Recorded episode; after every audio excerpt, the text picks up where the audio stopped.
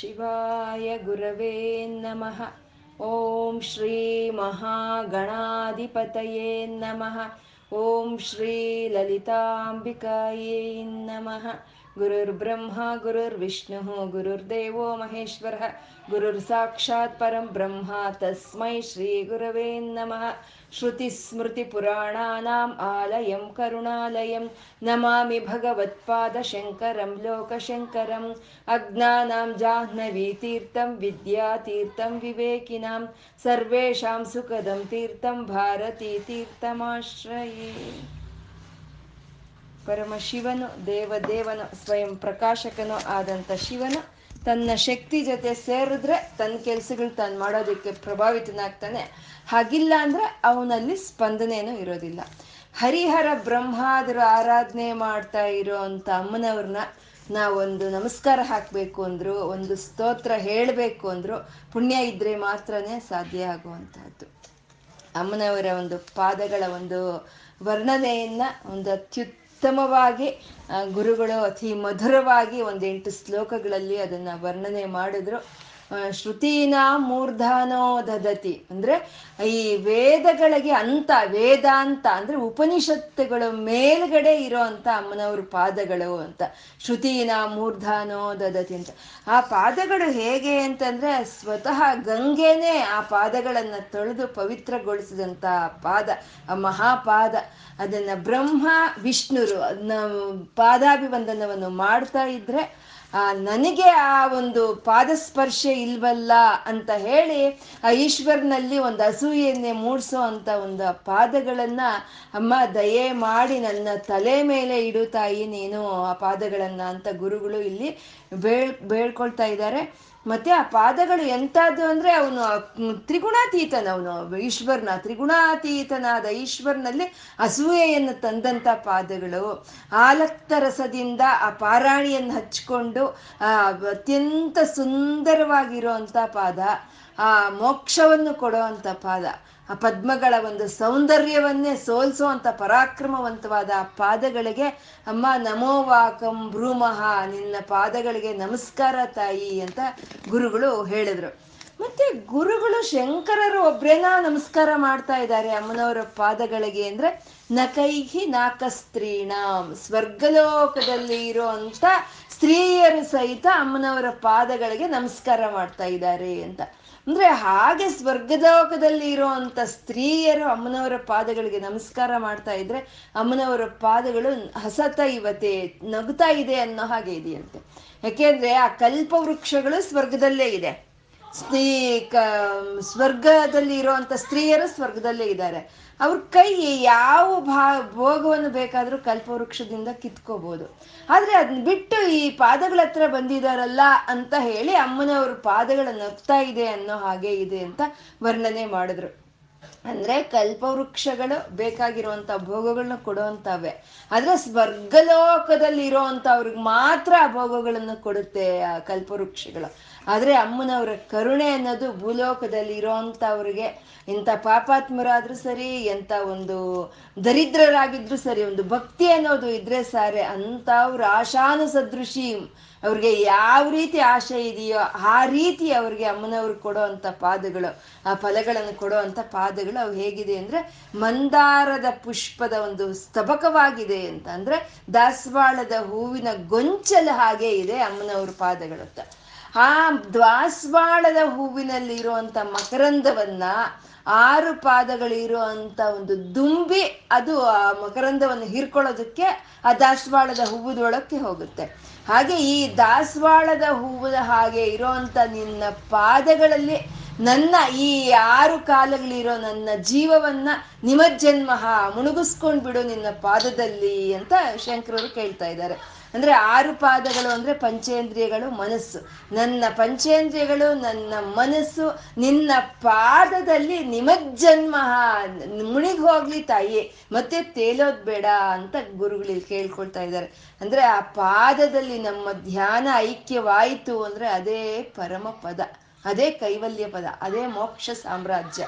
ಅಂತ ಮೋಕ್ಷವನ್ನು ಅಂತ ಒಂದು ಪರಮ ಪದವನ್ನು ಕೊಡೋ ಅಂತ ಅಮ್ಮನವರ ಪಾದಗಳನ್ನ ಗುರುಗಳ ನಮೋವಾಕಂ ಬ್ರಹ್ಮ, ಅಮ್ಮ ನಮಸ್ಕಾರ ಅಂತ ಹೇಳ್ತಾ ಇದ್ದಾರೆ. ಮತ್ತೆ ಆ ಪರಮ ಪದವನ್ನು ಸೇರ್ಕೋಬೇಕು, ಆ ಕೈವಲ್ಯ ಪದವಿಯನ್ನು ನಾವು ಪಡ್ಕೋಬೇಕು ಅಂತ ಅಂದ್ರೆ ಹಂಸರಾಗಿರುವಂತ ಭಕ್ತರಿಗೆ ಆ ಶಿಕ್ಷಣೆಯನ್ನು ಕೊಡ್ತಾಳಂತೆ ಅಮ್ಮನವರು. ಅದು ಹೇಗೆ ಅಂದ್ರೆ ತಾನು ಮರಾಳಿ ಮಂದಗಮನ ತಾನು ನಡೆಯೋವಾಗ ಆ ಬರ್ತಾ ಇರುವಂತ ಕಿರುಗೆಜ್ಜೆಗಳ ಶಬ್ದ ಅನ್ನೋದು ಆ ಹಂಸಗಳಿಗೆ ಆ ಪರಮಹಂಸ ಪದವಿಯನ್ನು ಪಡ್ಕೊಳ್ಳೋದಕ್ಕೆ ಶಿಕ್ಷಣ ಕೊಡ್ತಾ ಇದೆಯೋ ಏನೋ ಅನ್ನೋ ಹಾಗೆ ಇದೆ ತಾಯಿ ಅಂತ ಗುರುಗಳು ವರ್ಣನೆ ಮಾಡ್ತಾ ನಮೋವಾಕಂ ಭ್ರೂಮಃ, ಅಮ್ಮ, ಅಂತ ನಿನ್ನ ಪಾದಗಳಿಗೆ ನಮಸ್ಕಾರ ತಾಯಿ ಅಂತ ಹೇಳಿದ್ರು.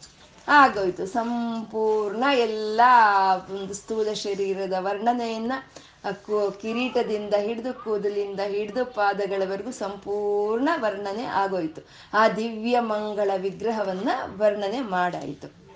ಅಂದ್ರೆ ಅಮ್ಮನವರು ಬ, ಬಂಡಾಸುರ ಸಂಹಾರಕ್ಕಾಗಿ ಚಿದಗ್ನಿ ಕುಂಡದಲ್ಲಿ ಸಂಪೂರ್ಣವಾಗಿ ಆ ಚಿದಗ್ನಿ ಕುಂಡದಲ್ಲಿ ಅಗ್ನಿಕುಂಡದಲ್ಲಿ ಎದ್ದರು ಆ ಪೂರ್ತಿ ಮೇಲೆ ಎದ್ದಂತ ಅಮ್ಮನವರು ಆ ಚಿದಗ್ನಿ ಕುಂಡದಲ್ಲಿ ಅಗ್ನಿಕುಂಡದಲ್ಲಿ ಎಷ್ಟೊತ್ತು ನಿಂತ್ಕೊಳ್ತಾರೆ? ಆಚೆ ಬರಬೇಕು ಅಲ್ವಾ?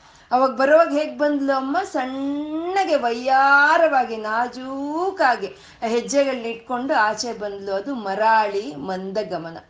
ಹಾಗೆ ಆ ಮರಾಳಿ ಮಂದಗಮನ, ಹಾಗೆ ಆ ನಾಜೂಕಾಗಿ, ಆ ವಯ್ಯಾರವಾಗಿ ಆ ಹೋಮಕುಂಡದಿಂದ ಆಚೆ ಬರ್ತಾ ಇರ್ಬೇಕಾದ್ರೆ ಅಮ್ಮನವರ ಒಂದು ಕಿರುಗೆಜ್ಜೆಗಳು, ಕಾಲಿನಲ್ಲಿ ಆ ಪಾದಗಳಲ್ಲಿ ಇರುವಂತ ಗೆಜ್ಜೆಗಳು ಶಬ್ದವಾಯಿತು. ಅದು ಶಿಂಜಾನಮಣಿ ಮಂಜೀರ. ಮಂಡಿತ ಶ್ರೀಪದಾಂಬುಜ ಅಂತ ಹಾಗೆ ಅಮ್ಮನವರು ಮರಾಳಿ ಮಂದಗಮನ, ಹಾಗೆ ಆಚೆ ಬಂತ ಅಮ್ಮನವರು ಹೇಗ್ ಕಾಣಿಸಿದ್ರು ಅಂದ್ರೆ ಸರ್ವಾಭರಣ ಭೂಷಿತ. ಎಲ್ಲ ಆಭರಣಗಳನ್ನು ಅಮ್ಮನವ್ರು ಹಾಕ್ಕೊಂಡಿದ್ರು. ಆ ಎಲ್ಲ ಆಭರಣಗಳನ್ನು ಹಾಕ್ಕೊಂಡಿರುವಂತ ಅಮ್ಮನವ್ರು ಹೇಗ್ ಕಾಣಿಸಿದ್ರು ಅಂದ್ರೆ ಸರ್ವಾರುಣ. ಎಲ್ಲ ಅರುಣ ವರ್ಣದಲ್ಲೇ ಕಾಣಿಸುತ್ತಂತೆ. ಅಂದ್ರೆ ಆ ಕಿರೀಟದಲ್ಲಿ ಇರೋಂಥ ಮಣಿಮಾಣಿಕ್ಯಗಳು ಕೆಂಪು. ಅಮ್ಮನವರ ಒಂದು ತಿಲಕ, ಕಸ್ತೂರಿ ತಿಲಕ, ಅದು ಕೆಂಪು. ಅಮ್ಮನವರು ನಾಸಿಕಾಭರಣಗಳು ಅವು ಕೆಂಪು. ಅಮ್ಮನವರ ತುಟಿ, ಅದು ಕೆಂಪು.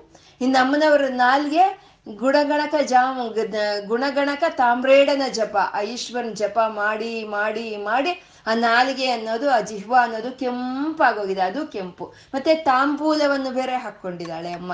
ಹಾಗೆ ಆ ಕೆಂಪು ಆಗಿರೋ ಒಂದು ಬಾಯಿ ಆ ಪರಮೇಶ್ವರನ ಕಟ್ಟಿರೋ ಅಂತ ಒಂದು ಮಾಂಗಲ್ಯ.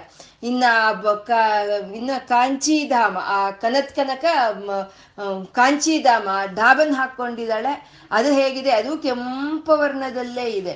ಮತ್ತೆ ಈ ಸೀರೆಯನ್ನು ಹುಟ್ಟಿದಾಳೆ. ಅಮ್ಮ ರೇಷ್ಮೆಯ ಒಂದು ಪಟ್ಟು ಪೀತಾಂಬರವನ್ನು ಹುಟ್ಟಿದಾಳೆ. ಅದು ಕೆಂಪು ವರ್ಣದಲ್ಲೇ ಇದೆ. ಅದು ಸರ್ವಾರುಣ, ಎಲ್ಲಾ ವಿಧವಾದ ಆಭರಣಗಳನ್ನು ಧರಿಸ್ಕೊಂಡಿರುವಂತ ಅಮ್ಮನವರು ಸರ್ವಾರುಣ ಅರುಣ ವರ್ಣದಲ್ಲೇ ಕಾಣಿಸ್ತಾ ಇದ್ದಾರೆ. ಅನವದ್ಯಾಂಗಿ, ಯಾವುದೇ ವಿಧವಾದ ಒಂದು ದೋಷ, ಲೋಪಗಳು ಇಲ್ಲ ಅಲ್ಲಿ ಅನವದ್ಯಾಂಗಿ.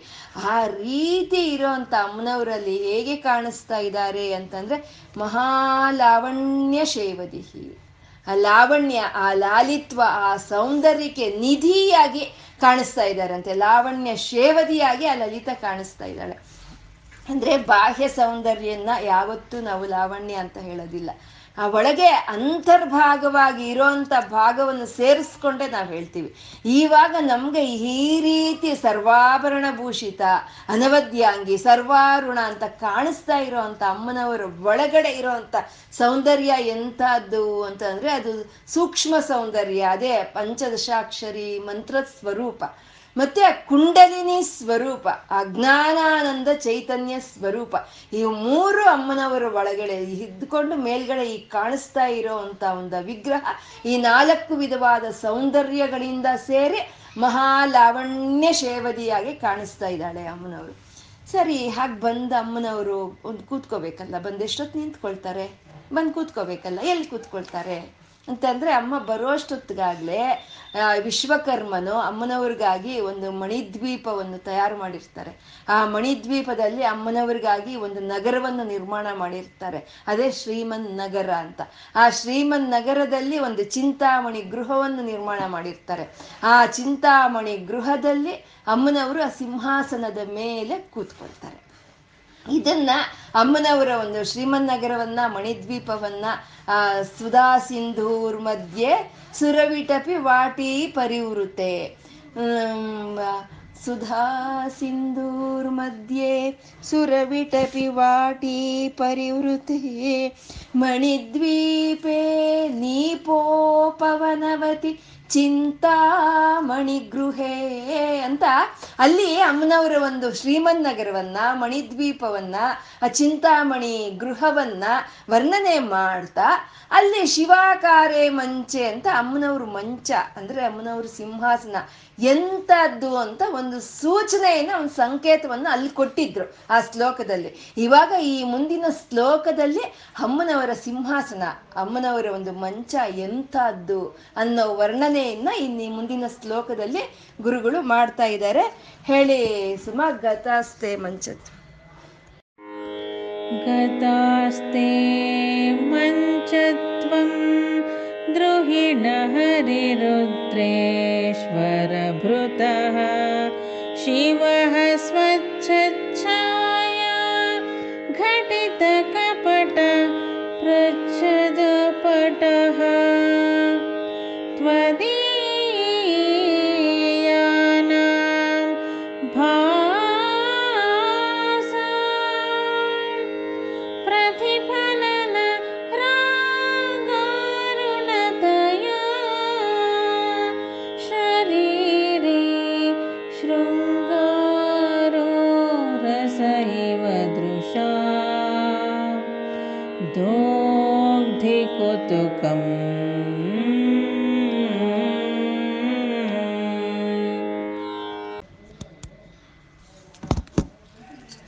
ಶ್ಲೋಕ, ಇಷ್ಟು ಚೆನ್ನಾಗಿರೋ ಶ್ಲೋಕ, ನೀವು ಇಷ್ಟು ಚೆನ್ನಾಗಿ ಆಡ್ತಾ ಇದ್ರೆ ನನಗೆ ಸ್ವಲ್ಪ ಟೈಮ್ ಬೇಕು ಅನ್ಸುತ್ತೆ ಇದರಿಂದ ಆಚೆ ಬರೋಕ್ಕೆ. ಅಷ್ಟು ಚೆನ್ನಾಗಿ ಹಾಡಿದ್ದೀರ ಸುಮ ಈ ಶ್ಲೋಕ ನಿಜವಾಗ್ಲು. ಎಕ್ಸಲೆಂಟ್ ಗತಾಸ್ತೆ ಮಂಚತ್ವಂ. ದ್ರುಹಿಣ ಹರಿ ರುದ್ರೇಶ್ವರ ಭೃತಃ ಹಾಗೆ ಚಿದಗ್ನಿ ಕುಂಡದಲ್ಲಿ ಎದ್ದು ಬಂದಂತ ಅಮ್ಮನವರು ಆ ಸಿಂಹಾಸನದ ಮೇಲೆ ಕೂತ್ಕೊಳ್ತಾರೆ. ಅದು ಹೇಗಿದೆ? ಆ ಸಿಂಹಾಸನ ಚಿಂತಾಮಣಿ ಗೃಹದಲ್ಲಿ ಇರುವಂತ ಆ ಸಿಂಹಾಸನ ಹೇಗಿದೆ ಅಂತ ಅಂದ್ರೆ ಗತಾಸ್ತೆ ಮಂಚತ್ವಂ ದ್ರುಹಿಣ ಹರಿ ರುದ್ರೇಶ್ವರ ಭೃತಃ ಆ ಅಮ್ಮನವರು ಕೂತಿರೋ ಒಂದು ಮಂಚ, ಆ ಸಿಂಹಾಸನ ದ್ರುಹಿಣ ಅಂದ್ರೆ ಬ್ರಹ್ಮ, ಹರಿ ವಿಷ್ಣು ದ್ರುಹಿಣ ಹರಿ ರುದ್ರ ಈಶ್ವರ.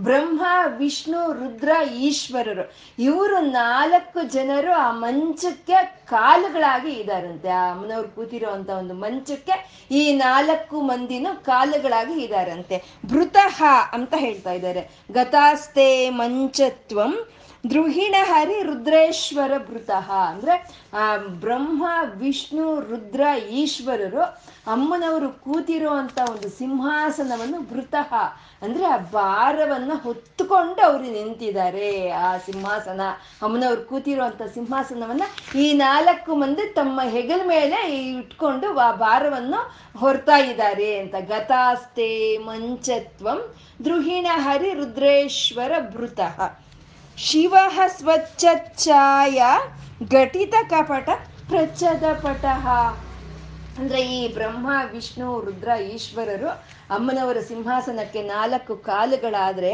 ಆ ಮೇಲ್ಗಡೆ, ಅದು ಮಂಚ ಅಲ್ವಾ? ಮೇಲ್ಗಡೆ ಇರೋ ಅಂತ ಹೊದ್ದಿಕೆ ಅಂದ್ರೆ ಹಾಸಿಗೆ, ಆ ಹಾಸಿಗೆ ಮೇಲೆ ಹೊದ್ಸಿರ್ತೀವಲ್ವ? ಬೆಡ್ ಸ್ಪ್ರೆಡ್ ಅಂತ ಹೇಳ್ಬೋದು ನಾವು. ಅದು ಈಶ್ವರನು, ಸದಾಶಿವನು. ಆ ಬಿಳಿಯ ಬಣ್ಣದ ಸದಾಶಿವನೇ ಆ ಮಂಚದ ಮೇಲೆ ಸಂಪೂರ್ಣವಾಗಿ ಅದು ಹರಡಿದ್ರೆ ಅದ್ರ ಮೇಲೆ ಅಮ್ಮನವರು ಕೂತಿದಾರಂತೆ ಅದು. ಶಿವ ಸ್ವಚ್ಛಾಯ ಘಟಿತ ಕಪಟ ಪ್ರಚ್ಛದ ಪಟಹ ಅಂತ. ಆ ನಾಲ್ಕು ಬ್ರಹ್ಮ, ವಿಷ್ಣು, ರುದ್ರ, ಈಶ್ವರರು ಅಮ್ಮನವರು ಕೂತಿರೋ ಅಂತ ಒಂದು ಮಂಚಕ್ಕೆ ಪಾದಗ ಕಾಲುಗಳಾದ್ರೆ, ಆ ಭಾರವನ್ನು ಹೊರ್ತಾ ಇರೋ ಕಾಲುಗಳಾದ್ರೆ, ಆ ಮಂಚದ ಮೇಲೆ ಇರೋಂತ ಹಾಸಿಗೆ ಮೇಲೆ ಹೊತ್ಸಿರೋ ಅಂತ ಒಂದು ಒಂದು ಬೆಡ್ ಸ್ಪ್ರೆಡ್, ಒಂದು ವಸ್ತ್ರವಾಗಿ, ಬಿಳಿ ಬಣ್ಣದ ವಸ್ತ್ರವಾಗಿ, ಆ ಸದಾಶಿವನ ವಸ್ತ್ರವಾಗಿದ್ದಾನೆ. ಅದ್ರ ಮೇಲೆ ಅಮ್ಮನವರು ಅದೇ ಅಧಿರೋಹಿಸಿ ಆ ಸಿಂಹಾಸನವನ್ನು ಅದ್ರ ಮೇಲೆ ಅಮ್ಮನವರು ಕೂತಿದ್ದಾರೆ ಅಂತ. ಇದು ಲಲಿತಾ ಸಹಸ್ರನಾಮದಲ್ಲಿ ಪಂಚಪ್ರೇತ ಮಂಚಾದಿಶಾಯಿನಿ ಅಂತ ಒಂದು ನಾಮ. ಪಂಚಪ್ರೇತಾಸನಾಸೀನ ಪಂಚಬ್ರಹ್ಮ ಸ್ವರೂಪಿಣಿ ಅನ್ನೋ ಒಂದು ನಾಮಗಳಿಗೆ ಇದು ವಿವರಣವಾಗಿರುವಂತ ಒಂದು ಶ್ಲೋಕ. ಅಂದ್ರೆ ಆ ಪರಮೇಶ್ವರ, ಪರಬ್ರಹ್ಮನು, ಅಂದ್ರೆ ಈ ಬ್ರಹ್ಮ, ವಿಷ್ಣು, ರುದ್ರ, ಈಶ್ವರ, ಸದಾಶಿವ, ಈ ಐದನು ಅವನೇನೆ. ಆದ್ರೆ ಈ ಅವು, ಈ ಐದು ಮಂದಿಗೂ ಅತೀತವಾಗಿರುವಂತವನು ಅವನು ಪರಬ್ರಹ್ಮನವನು ಆ ಪರಬ್ರಹ್ಮನಿಗೆ ಸೃಷ್ಟಿ, ಸ್ಥಿತಿ, ಲಯಗಳ ಮಾಡಬೇಕು ಅಂತ ಇಚ್ಛೆ ಬಂದಾಗ ಅವನೇ ಈ ಬ್ರಹ್ಮ, ವಿಷ್ಣು, ರುದ್ರ, ಈಶ್ವರರಾಗಿ ಅವನ್ನ ಅವನು ಪ್ರಕಟಿಸ್ಕೊಳ್ತಾನೆ ಅವನು. ಅಂದ್ರೆ ಬ್ರಹ್ಮ, ವಿಷ್ಣು, ರುದ್ರ, ಈಶ್ವರ ಇವರು ಎಲ್ಲ ಸೃಷ್ಟಿ, ಸ್ಥಿತಿ, ಲಯ, ತಿರೋಧಾನ, ಅನುಗ್ರಹ ಅನ್ನೋ ಕಾರ್ಯಗಳನ್ನ ಇವರು ಮಾಡ್ತಾ ಇದ್ದಾರೆ. ಅಂದ್ರೆ ಆ ಅಮ್ಮನವರೇ ಆ ಕಾರ್ಯಗಳನ್ನು ಮಾಡೋದಕ್ಕೆ ಇವ್ರನ್ನ ನಿಯಾಮಕ ಮಾಡಿದ್ದಾರೆ. ಬ್ರಹ್ಮ ವಿಷ್ಣುವ್ರನ್ನ ನಿಯಾಮಕ ಮಾಡಿದ್ದಾರೆ. ಹಾಗಾಗಿ ಅವರು ಭೃತರು. ಅಂದ್ರೆ ಅಮ್ಮನವರು ಹೇಳಿದ ಕೆಲಸ ಮಾಡ್ತಾ ಇರೋಂಥ ಸೇವಕರು ಅವರು ಅಂತ ಭೃತ ಅನ್ನೋ ಒಂದು ಅರ್ಥಕ್ಕೆ ಇದೂ ಅರ್ಥ ಬರುತ್ತೆ. ಅಮ್ಮನವರು ಸೇವೆ ಮಾಡ್ತಾ ಇದ್ದಾರೆ. ಅಂದ್ರೆ ಅಮ್ಮ ಪಂಚಕೃತ್ಯ ಪರಾಯಣ ಅಲ್ವಾ? ಅಂದ್ರೆ ಆ ಪಂಚಕೃತ್ಯ ಪರಾಯಣ ಆದ ಅಮ್ಮ ಪಂಚಕೃತ್ಯಗಳನ್ನು ಮಾಡಬೇಕು ಅಂದ್ರೆ ಇವ್ರ ಆ ಜವಾಬ್ದಾರಿಯನ್ನ ಇವ್ರು ತಗೊಂಡು ಆ ಕೆಲಸಗಳನ್ನ ಇವ್ರು ಮಾಡ್ತಾ ಇದ್ದಾರೆ ಅಂತ. ಅದು ದೃಹಿಣ ಹರಿ ರುದ್ರೇಶ್ವರ ಭೃತಃ ಅಂತಂದ್ರೆ. ಮತ್ತೆ ಈ ದೃಹಿಣ ಹರಿ ಈ ಐ ನಾಲ್ಕು ಐದು ಜನನು ಇವರು ಬ್ರಹ್ಮರೇ ಇವರು.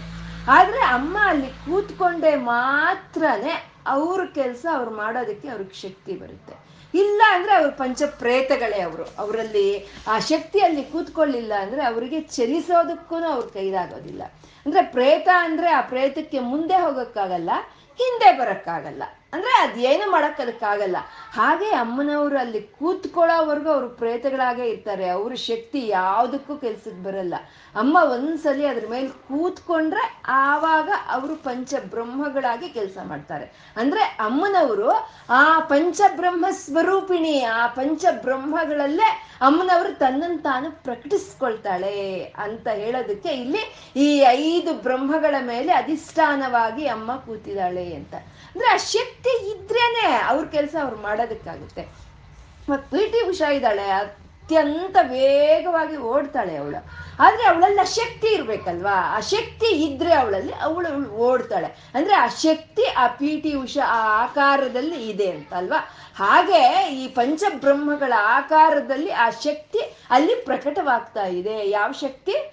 ಸೃಷ್ಟಿ ಸ್ಥಿತಿ ಲಯ, ತಿರೋಧಾನ, ಅನುಗ್ರಹ ಅನ್ನೋ ಕಾರ್ಯಗಳನ್ನು ಮಾಡೋ ಅಂತ ಒಂದು ಸಾಮರ್ಥ್ಯ, ಆ ಶಕ್ತಿ ಅನ್ನೋದು ಅಮ್ಮನವರು ಅದರಲ್ಲಿ ಕೂತ್ಕೊಂಡಿದ್ದಾಗ ಆ ಪಂಚಬ್ರಹ್ಮಗಳಲ್ಲಿ ಆ ಶಕ್ತಿ ಪ್ರಕಟವಾಗ್ತಾ ಇದೆ ಅಂತ ಇದು ಪಂಚಪ್ರೇತಾಸನಾಸೀನ ಪಂಚಬ್ರಹ್ಮ ಸ್ವರೂಪಿಣಿ ಅಲ್ಲಿ ಅಮ್ಮನವರು ಕೂತ್ಕೊಳ್ಳೋವರೆಗೂ ಅವರು ಪಂಚಪ್ರೇತಗಳೇ, ಅಮ್ಮ ಅಲ್ಲಿ ಕೂತ್ಕೊಂಡ್ಮೇಲೆ ಆ ಶಕ್ತಿ ಅವರಲ್ಲಿ ಸೇರಿದಾಗ ಅವರು ಪಂಚಬ್ರಹ್ಮಗಳಾಗಿ ಕೆಲಸ ಮಾಡ್ತಾರೆ ಅಂತ ಇದು.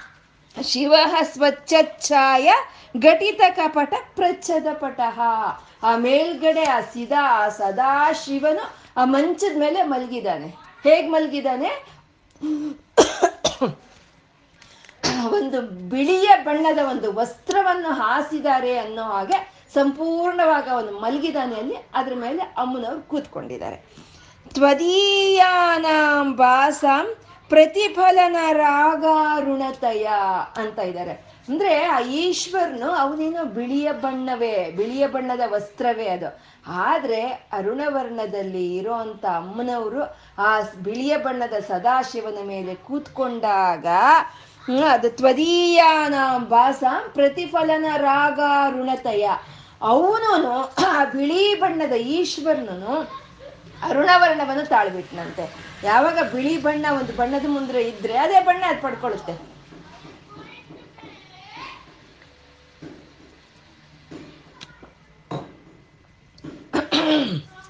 ಹಾಗೆ ಆ ಬಿಳಿಯ ಬಣ್ಣದ ಸದಾಶಿವನ ಮೇಲೆ ಅಮ್ಮನವರು ಅರುಣವರ್ಣದ ಅಮ್ಮನವರು ಕೂತ್ಕೊಂಡಾಗ ಆ ಒಂದು ವರ್ಣವೇ ಪ್ರತಿಫಲಿಸ್ತಂತೆ ಅವನಲ್ಲಿ. ಅದನ್ನ ಶರೀರಿ ಶೃಂಗಾರೋ ರಸ ಇವ ದೃಶ ದೌಗ್ಧಿ ಕುತುಕಂ ಅಂತ ಹೇಳಿದ್ರು. ಅಂದ್ರೆ ಆ ಬಿಳಿಯ ಬಣ್ಣದ ಸದಾಶಿವನು ಅವನ ಶರೀರ ಕೆಂಪು ವರ್ಣ ಆಗೋಯ್ತಂತೆ. ಅಮ್ಮನವರಲ್ಲಿ ಕೂತ್ಕೊಂಡ ತಕ್ಷಣ ಅವನ ಶರೀರ ಕೆಂಪು ವರ್ಣ ಆಗೋಯ್ತಂತೆ. ಅಂದ್ರೆ ಕೆಂಪು ವರ್ಣ ಅನ್ನೋದು ಶೃಂಗಾರಕ್ಕೆ ಸಂಕೇತ ಅಲ್ವಾ? ಹಾಗೆ ಆ ತಮೋಗುಣದ ಸದಾಶಿವನು, ಆ ತಮೋಗುಣದ ಈಶ್ವರನು, ಅವನ ಅಮ್ಮನವರು ಅರುಣವರ್ಣದ ಅಮ್ಮನವರು ಅವನ ಮೇಲೆ ಕೂತ್ಕೊಂಡ ತಕ್ಷಣ ಅವನು, ಅವನ ಶರೀರ ಶೃಂಗಾರ ರಸದಿಂದ ತುಂಬಿರೋ ಅಂತ ಶೃಂಗಾರ ಮೂರ್ತಿಯಾಗಿ ಅವನು ಕಾಣಿಸುತ್ತಂತೆ ಈಶ್ವರನು.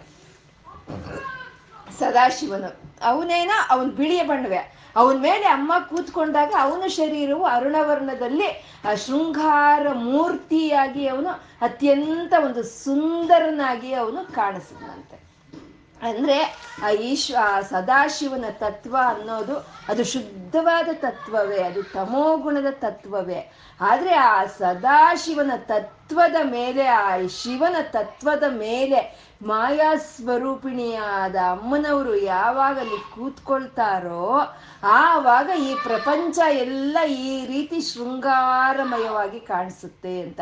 ಈ ಪ್ರಪಂಚವೇ ಅವನ ಶರೀರ, ಈ ಪ್ರಪ, ಅವನು, ಅವನ ಶರೀರವೇ ಶೃಂಗಾರಮಯವಾದಂಥ ಒಂದು ಶರೀರವಾಗಿ ಕಾಣಿಸುತ್ತಂತೆ. ಅವನ ಆ ಬಿಳಿಯ ಬಣ್ಣದ ಸದಾಶಿವನ ಮೇಲೆ ಅಮ್ಮನವರು, ಅರುಣವರ್ಣದ ಅಮ್ಮನವರು ಕೂತ್ಕೊಂಡಾಗ ಅವನ ಶರೀರವು ಶೃಂಗಾರ ರಸದಿಂದ ಕೂಡಿರೋ ಹಾಗೆ ಅರುಣವರ್ಣದಲ್ಲಿ ಶೋಭಾಯಮಾನವಾಗಿ, ಸೌಂದರ್ಯವಾಗಿ ಕಾಣಿಸುತ್ತಂತೆ. ಇದನ್ನ ಈ ಅಂದ್ರೆ ಈ ಶಿವ ಪಾರ್ವತಿಯರ ಶೃಂಗಾರವೇ ಸ್ಥಿತಿ, ಸೃಷ್ಟಿ ಸ್ಥಿತಿ ಲಯ ತಿರೋಧಾನ, ಅನುಗ್ರಹ ಅಂತ ಹೇಳುವಂಥದ್ದು ಅಂದ್ರೆ ಈಶ್ವರನು ಆ ಸದಾಶಿವನು ಆ ಮಂಚದ ಮೇಲೆ ಆ ಬಿಳಿಯ ವಸ್ತ್ರವಾಗಿ ಹಾಸಿದೆ ಅಂತಂದ್ರೆ ಈಶ್ವರ ಚೈತನ್ಯ ಈ ಪ್ರಪಂಚ ಪೂರ್ತಿ ವ್ಯಾಪಕವಾಗಿ ಕಣ ಕಣದಲ್ಲೂ ಕಣ ಕಣದಲ್ಲೂ ವ್ಯಾಪಕವಾಗಿ ಆ ಈಶ್ವರ ಚೈತನ್ಯ ಅನ್ನೋದು ಆ ವಸ್ತ್ರದ ಹಾಗೆ ಹರಡಿದೆ. ಆ ಶುದ್ಧವಾದಂತ ಶಿವ ಚೈತನ್ಯದ ಮೇಲೆ ಮಾಯಾ ಸ್ವರೂಪಿಣಿಯಾದ ಅಮ್ಮನವರು ಯಾವಾಗ ಅಧಿಷ್ಠಿಸಿದ್ರೋ ಆವಾಗ ಈ ಪ್ರಪಂಚ ಎಲ್ಲ ಈ ರೀತಿ ಸುಂದರವಾಗಿ ಹೀಗೆ ವ್ಯಕ್ತವಾಗಿದೆ. ಅನ್ನೋ ಒಂದು ತತ್ವ ನಿರೂಪಣೆಯನ್ನ ಇಲ್ಲಿ ಶಂಕರರು ಮಾಡ್ತಾ ಇರುವಂತಹದ್ದು. ಅಂದ್ರೆ ಇದರಲ್ಲಿ ಆ ಶಿವ,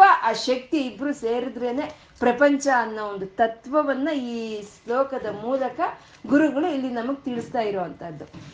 ಅಂದ್ರೆ ಸಾಕಾರ ರೂಪದ ಒಂದು ವರ್ಣನೆ ಮುಗಿತಾ ಮುಗಿತಾ ಮತ್ತೆ ಆ ತತ್ವಗಳನ್ನ ಒಂದೊಂದೇ ಒಂದೊಂದೇ ತತ್ವಗಳನ್ನ ಇಲ್ಲಿ ಮತ್ತೆ ಗುರುಗಳು ಇಲ್ಲಿ ನಮ್ಗೆ ಕೊನೆಗೆ ಬರ್ತಾ ಇದೀವಲ್ವಾ? ಅದಕ್ಕೆ ಆ ತತ್ವಗಳನ್ನ ಇಲ್ಲಿ ಮತ್ತೆ ತೋರಿಸ್ತಾ ಇದ್ದಾರೆ. ಅಂದ್ರೆ, ಆ ಚಿದಗ್ನಿ ಕುಂಡದಲ್ಲಿ ಬಂದಂತ ಸರ್ವಾರುಣ, ಮರಾಳಿ, ಮಂದಗಮನ, ಮಹಾಲಾವಣ್ಯ ಶೇವದಿ, ಅಂತ ನಾವು ವರ್ಣೆ ಮಾಡ್ಕೊಂಡು, ವರ್ಣನೆ ಮಾಡ್ಕೊಂಡಿರುವಂತ ಲಲಿತಾ ಮಹಾ ತ್ರಿಪುರ ಸುಂದರಿ, ಅವಳು ಈ ಸೃಷ್ಟಿ, ಸ್ಥಿತಿ, ಲಯ, ತಿರೋಧಾನ, ಅನುಗ್ರಹ ಅನ್ನೋ ಒಂದು ಪಂಚಕೃತ್ಯಗಳ ಮೇಲೆ ಅಧಿಷ್ಠಾನವಾಗಿ ಕೂತಿರೋ ಅಂತವಳು ಅಂತ ತೋರಿಸೋ ಅಂತ ಒಂದು ಶ್ಲೋಕ ಇದು. ಮತ್ತೆ ಶೃಂಗಾರ ರಸ, ಶೃಂಗಾರ ಶರೀರವಾಗೋ ಇದ ಆಗೋಯ್ತು ಅವಂದು ಶೃಂಗಾರ ಶರೀರವಾಯಿತು, ಈಶ್ವರಂದು, ಆ ಪರಮಶಿವಂದು ಅಂತ ಅಂದ್ರೆ ಶೃಂಗಾರ ಅಂತಂದ್ರೆ ಶೃಂಗ ಅಂದ್ರೆ ತ್ರಿಕೋಣಗಳು, ಅರ ಅಂದ್ರೆ ವೃತ್ತಗಳು, ತ್ರಿಕೋಣಗಳು, ವೃತ್ತಗಳು ಎರಡು ಸೇರಿರುವಂತದ್ದು ಶ್ರೀಚಕ್ರ. ಅಂದ್ರೆ ಯಾವಾಗ ಶ್ವೇತ ಒಂದು ತತ್ವದ ಈಶ್ವರನ ಮೇಲೆ ಆ ಶಕ್ತಿ ಅಧಿಷ್ಠಾನವಾಗಿ ಕೂತ್ಕೊಳ್ತೋ, ಆವಾಗ ಶ್ರೀಚಕ್ರವೇ ಅವನ ಶರೀರ ಆಯಿತು ಅಂತ.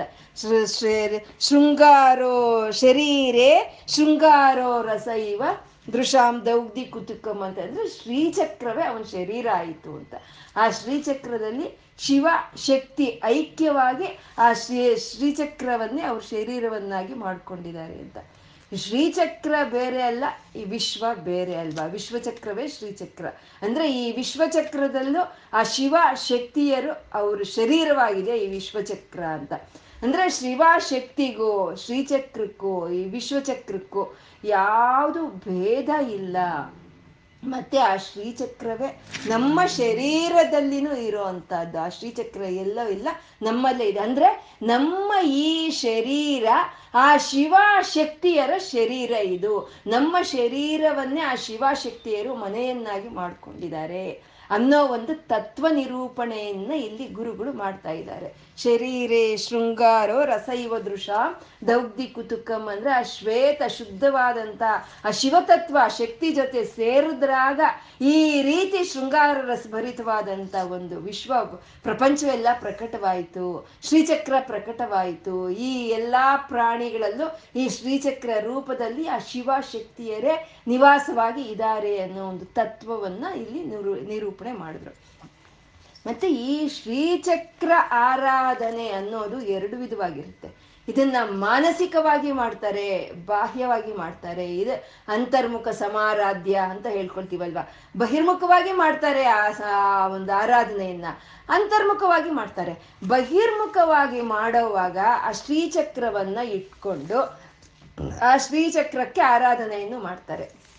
ಆ ಶ್ರೀಚಕ್ರ ಬಿಂದುವಿನಲ್ಲೇ ಈ ಸದಾಶಿವನು ಅವನ ಮೇಲೆ ಈ ಶಕ್ತಿ ಇರುವಂತಹದ್ದು. ಅದು ಬಿಂದು ಸ್ಥಾನ ಮತ್ತೆ ಈ ತ್ರೈಲೋಕ್ಯ ಮೋಹ ಮೋಹನ ಚಕ್ರ ಹೇಗಿರುತ್ತೆ? ಈ ಚತುರಶ್ರ ಹೇಗಿರುತ್ತಲ್ವಾ ಆ ಚತುರಶ್ರ ನಾಲ್ಕು ದಿಕ್ಕುಗಳಲ್ಲಿ ನಾಲ್ಕು ಬಾಗಿಲುಗಳ ಹಾಗೆ ಹೀಗಿರುತ್ತೆ? ನಾವು ಗಮನಿಸಿದ್ರೆ ಶ್ರೀಚಕ್ರವನ್ನು ನಮಗೆ ಗೊತ್ತಾಗುತ್ತೆ. ಆ ನಾಲ್ಕು ಭಾಗಗಳಲ್ಲಿ ಒಂದು ದ್ವಾರಗಳ ಹಾಗೆ ಇರುತ್ತಂತೆ. ಹಾಗೆ ಬಿಂದುವಿನಲ್ಲಿ ಆ ಸದಾಶಿವನ ಮೇಲೆ ಕೂತಿರೋ ಅಂತ ಅಮ್ಮನವರ ಬಿಂದುವಿನಲ್ಲಿ ಇದ್ರೆ ಈ ತ್ರೈಲೋಕ್ಯ ಮೋಹನ ಚಕ್ರದಲ್ಲಿ ನಾಲ್ಕು ಕಡೆ ಇರುವಂತ ಈ ದ್ವಾರಗಳೇ ಇವೇ ಬ್ರಹ್ಮ, ವಿಷ್ಣು, ರುದ್ರ, ಈಶ್ವರರು ಅಂತ ಹೇಳುವಂಥದ್ದು ಇವರೇ ಈ ನಾಲ್ಕು ಜನನೇ ಆ ವಿಶ್ವಚಕ್ರವನ್ನ ಹೊರ್ತಾ ಇದ್ದಾರೆ. ಈ ನಾಲ್ಕು ಜನನೇ ಈ ಶರೀರದಲ್ಲಿ ಆಗ್ತಾ ಇರುವಂತ ಸೃಷ್ಟಿ, ಸ್ಥಿತಿ, ಲಯ, ತಿರೋಧಾನ, ಅನುಗ್ರಹ ಅನ್ನೋ ಕಾರ್ಯಗಳನ್ನ ಮಾಡೋದಕ್ಕೆ ಆ ಭಾರವನ್ನು ಇವರೇ ಹೊರ್ತಾ ಇದ್ದಾರೆ. ಇವ್ರ ಮೇಲೆ ಅಧಿಷ್ಠಾನವಾಗಿ ಅಮ್ಮ ಕೂತಿದ್ದಾಳೆ. ಅನ್ನೋ ಒಂದು ತತ್ವವನ್ನು ತೋರಿಸ್ತಾ ಇರುವಂತ ಒಂದು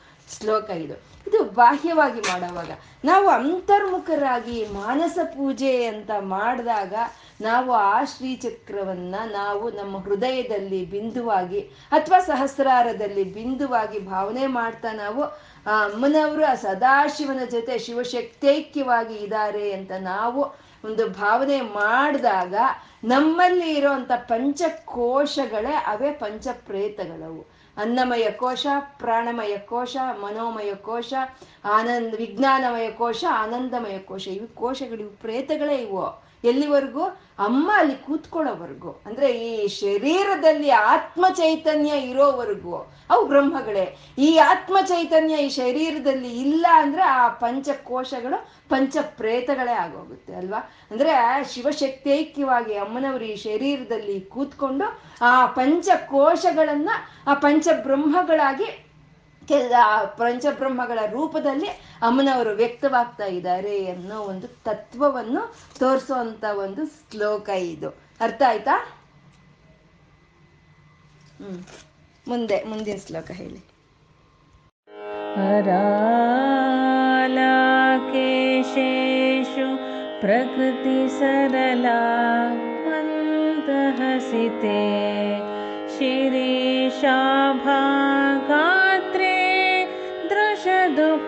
शोभा कुचतटे।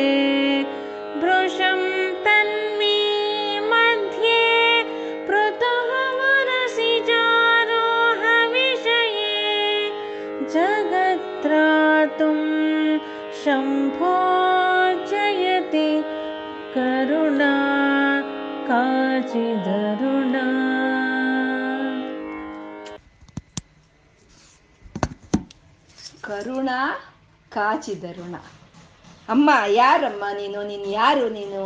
ಅಂತ ಅಂದರೆ ಕಾಚಿದರುಣ ಅಂದ್ರೆ ಅಮ್ಮನ ಹೆಸರು ಅರುಣ ಅನಂತೆ ಅದು ಎಂಥದ್ದು? ಕಾಚಿದರುಣ ಅಂದ್ರೆ ಅನಿರ್ವಿಚನೀಯವಾದಂತ ಒಂದು ಅರುಣವರ್ಣದಲ್ಲಿ ವರ್ಣದಲ್ಲಿ ಇರೋಂಥ ಅಮ್ಮನವರು ಅದು ಅರುಣ.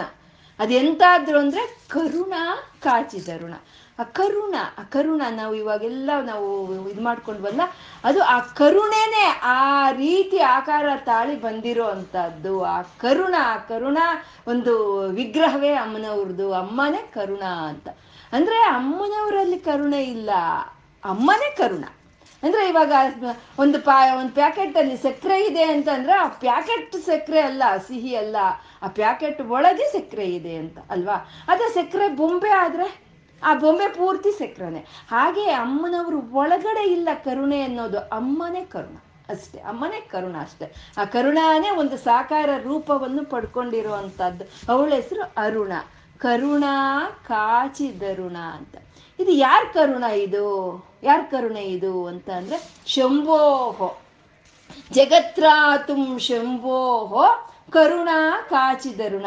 ಆ ಶಂಭುವಿನ ಕರುಣೆನೇ ಅಮ್ಮನಂತೆ, ಆ ಶಂಭುವಿನ ಕರುಣೆನೇ ಅಮ್ಮನಂತೆ. ಆ ಶಂಭು ಅವನಿಗೆ ಈ ಅವನು ವ್ಯಕ್ತವಾಗೋನಲ್ಲ, ಅವನು ಅವನು ಜ್ಞಾನಾನಂದ ಚೈತನ್ಯ ಅಷ್ಟೇ ಅದು. ಅವನು ಈ ಪ್ರಪಂಚದಾಗಿ ವ್ಯಕ್ತವಾಗ್ತಾ ಇದ್ದಾನೆ, ಹೀಗೆ ಕಾಣಿಸ್ತಾ ಇದ್ದಾನೆ ಅಂದ್ರೆ ಅವನು ಕರುಣೆನೇ ಅಲ್ವಾ? ಅವನ ಕರುಣೆಯಿಂದೇನೆ ಅಲ್ವಾ ಹೀಗೆ ವ್ಯಕ್ತ ಆಗ್ತಾ ಇರೋದು? ಅಂದ್ರೆ ಅಲ್ಲಿಗೆ ಆ ಕರುಣ ಅಮ್ಮನವರು, ಆ ಕರುಣೆಯ ಒಂದು ಸಾಕಾರ ರೂಪವೇ ಅಮ್ಮ ಅಂತ ಹೇಳೋವಂಥದ್ದು. ಅದು ಯಾರ ಕರುಣೆ? ಶಂಭೋಹ ಶಂಭುವಿನ ಕರುಣೆ ಅದು ಅಂದ್ರು. ಅಂದ್ರೆ ಆ ಶಂಭುವಿಗೆ ಶಂಭುವಿನ ಕರುಣೆಗೆ ಯಾವುದು ವ್ಯತ್ಯಾಸ ಇಲ್ಲ, ಅಲ್ವಾ? ಅದು ಎರಡು ಒಂದೇ. ಅಂದ್ರೆ ಶಿವ, ಶಕ್ತಿ ಇಬ್ರು ಒಂದೇ. ಅವರಿಬ್ರು ಅವಿಭಾಜ್ಯರು. ಅವರು ಶಿವಶಕ್ತೈಕ್ಯರು. ಅವರು ಯಾವತ್ತೂ ಒಂದಾಗೆ ಇರ್ತಾರೆ ಅನ್ನೋ ಒಂದು ತತ್ವವನ್ನು ತೋರಿಸೋ ಅಂತ ಶ್ಲೋಕ ಇದು. ಗುರುಗಳು ಹೇಗೆ ಶುರು ಮಾಡಿದ್ರು? ಶಿವಶಕ್ತಿಯಾಯುಕ್ತೋ ಅಂತ ಶುರು ಮಾಡಿದ್ರು. ಇವಾಗ ಮತ್ತೆ ಕೊನೆಗೆ ಬರ್ತಾ ಇರ್ಬೇಕಾದ್ರೆ ಮತ್ತೆ ಆ ಶಿವಶಕ್ತಿ ಒಂದೇ, ಅವರು ಬೇರೆ ಅಲ್ಲ ಅನ್ನೋದನ್ನ ಇಲ್ಲಿ ತೋರಿಸ್ತಾ ಇದ್ದಾರೆ. ಆ ದಯೆ, ಆ ಪರಮಾತ್ಮನಿಗೆ ಈ ಪ್ರಪಂಚ ಹೀಗೆ ಸೃಷ್ಟಿ ಮಾಡಬೇಕು ಅನ್ನೋ ಒಂದು ಇಚ್ಛೆ ಬಂತು. ಆ ಇಚ್ಛಾ ಸ್ವರೂಪಿಣಿ ಅಮ್ಮ.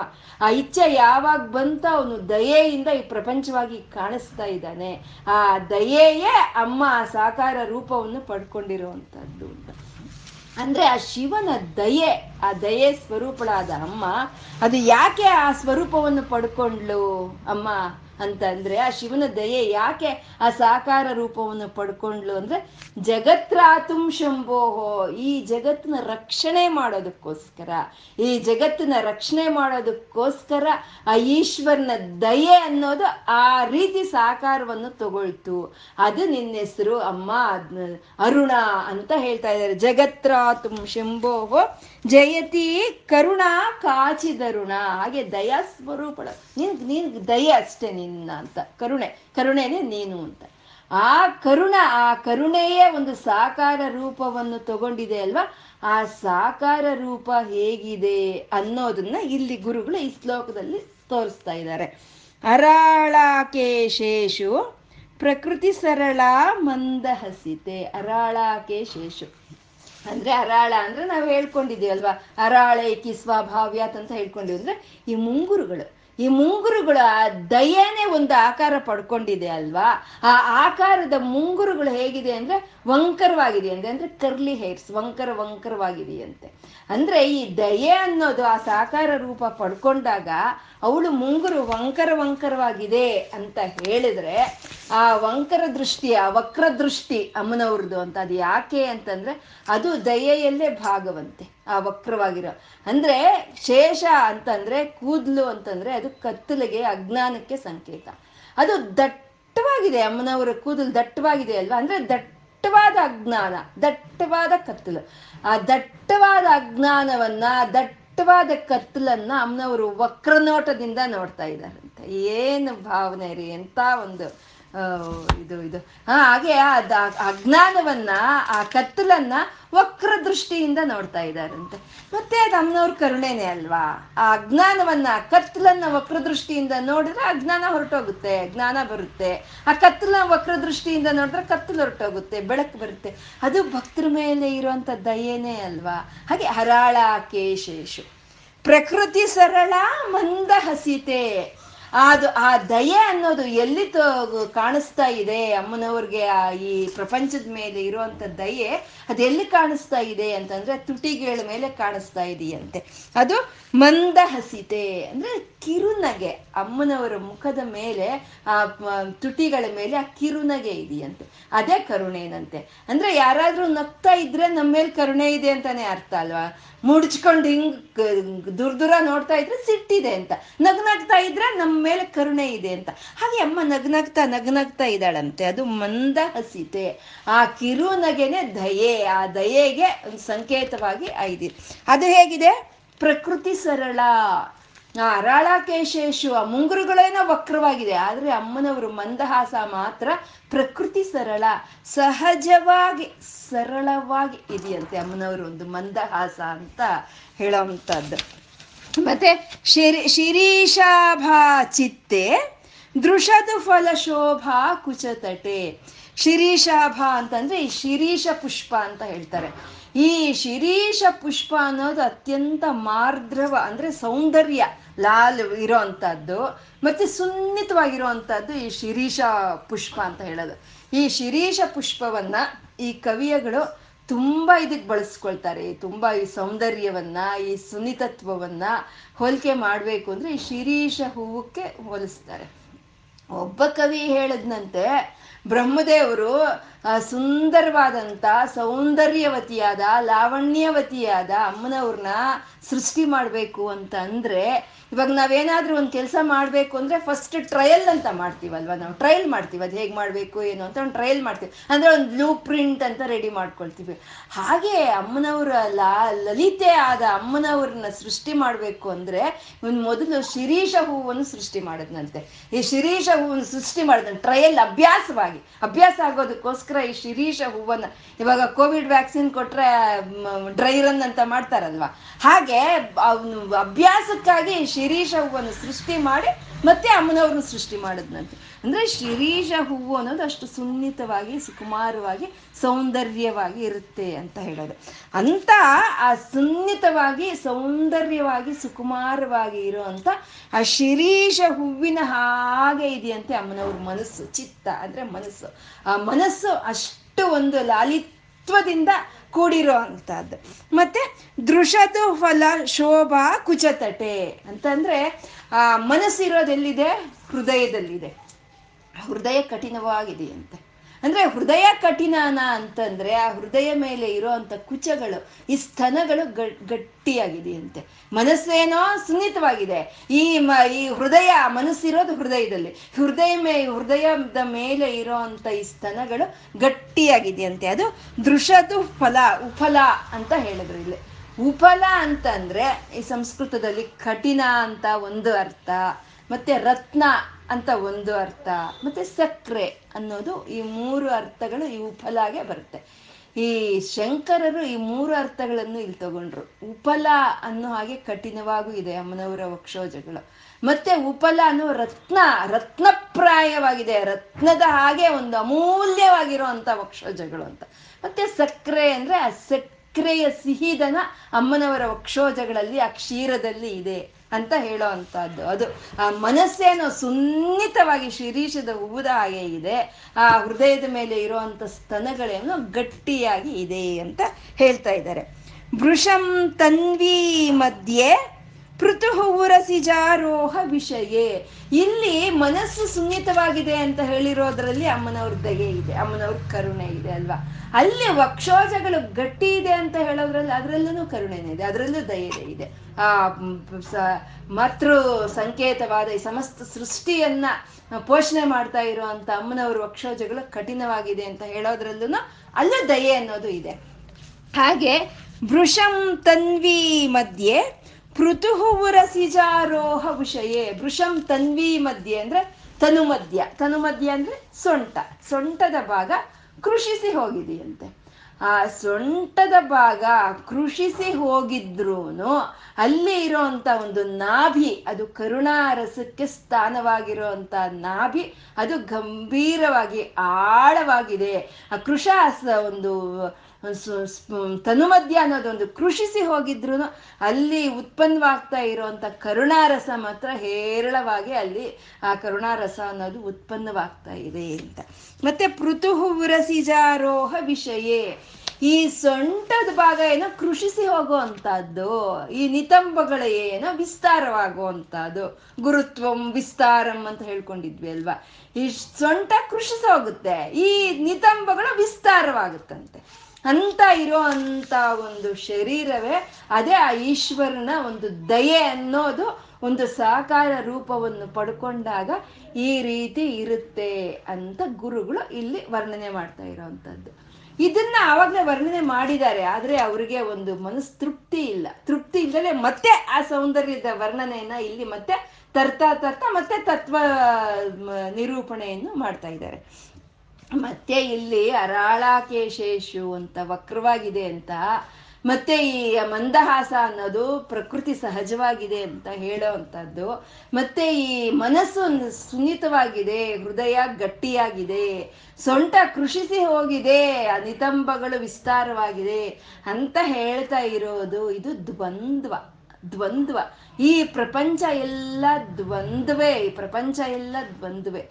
ಈ ದ್ವಂದ್ವವಾಗಿರುವಂತ ಪ್ರಪಂಚದಲ್ಲಿ ಅದ್ವೈತವಾಗಿ ಅಮ್ಮನವರ ದಯೆ ಅನ್ನೋದು ಇದೆ, ಅದು ಒಂದೇ ಇದೆ. ಈ ಪ್ರಪಂಚ ಎಲ್ಲ ಘೋರ ಘೋರ ಒಂದು ಇದೇನೆ, ಇಲ್ಲಿ ಸುಖ, ದುಃಖ, ಲಾಭ, ನಷ್ಟ ಅನ್ನೋ ಒಂದು ದ್ವಂದ್ವಗಳಿದೆ ಈ ಪ್ರಪಂಚದಲ್ಲಿ. ಈ ಪ್ರಪ, ದ್ವಂದ್ವಗಳಲ್ಲಿ ಇರೋ ಅಂತ ಈ ಪ್ರಪಂಚದಲ್ಲಿ ಅಮ್ಮನವರ ದಯೆ ಅನ್ನೋದು ಅಧಿಷ್ಠಾನವಾಗಿ ಕೂತಿದೆ ಅಂತ ಇಲ್ಲಿ ಹೇಳೋ ಒಂದು ಅದ್ವೈತ ಸಿದ್ಧಾಂತವನ್ನ ಇಲ್ಲಿ ಹೇಳ್ತಾ ಇದ್ದಾರೆ. ಆ ಶಿವ, ಆ ಶಕ್ತಿ ಇಬ್ರು ಒಂದೇ ಅನ್ನೋ ಸಮಯಾಚಾರವನ್ನು ತೋರಿಸ್ತಾ, ಆ ದಯೆಯ ಆ ರೀತಿ ಸಾಕಾರ ಒಂದು ವಿಗ್ರಹವನ್ನು ಪಡ್ಕೊಂಡಿದೆ. ಅದು ಅದು ಅಲ್ಲಿ ಕಠಿಣವೂ ಅಲ್ಲಲ್ಲ ಇಲ್ಲಿ ಸುನ್ನಿತವೂ ಅಲ್ಲ, ಇಲ್ದಲೇ ಇರುವಂತ ಒಂದು ದಯೆಯ ರೂಪ ಅದು. ಈ ಪ್ರಪಂಚ ಇಲ್ಲ ದ್ವೈತ, ಈ ಪ್ರಪಂಚ ಇಲ್ಲ ದ್ವಂದ್ವ.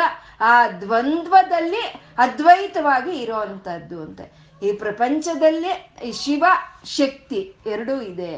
ಅದು ಶಿವ ಶಕ್ತೈಕ್ಯವಾಗಿ ಇದೆ. ಶ್ರೀಚಕ್ರದಲ್ಲಿ ಶಿವ ಶಕ್ತಿ ಎರಡು ಇದೆ, ದ್ವಂದ್ವ. ಅದು ಶಿವಶಕ್ತೈಕ್ಯವಾಗಿದೆ ಈ ಶರೀರ ಅನ್ನೋ ಒಂದು ಇದರಲ್ಲಿ ಶಿವ, ಅಶಕ್ತಿ, ಶರೀರ, ಆತ್ಮ ಎರಡು. ಈ ದ್ವಂದ್ವಾಗೇ ಇದ್ರು ಶಿವಶಕ್ತೈಕ್ಯವಾಗೇ ಇದೆ ಅನ್ನೋ ಒಂದು ಅದ್ವೈತ ಸಿದ್ಧಾಂತವನ್ನ ಈ ಶ್ಲೋಕದಲ್ಲಿ ಗುರುಗಳು ನಮ್ಗೆ ತಿಳಿಸ್ಕೊಟ್ರು. ಇನ್ ಮುಂದಿನ ಶ್ಲೋಕ ಹೇಳಿ. ಕಲಂ ಕಸ್ತೂರಿ रजनिकरबिम्बम् जलम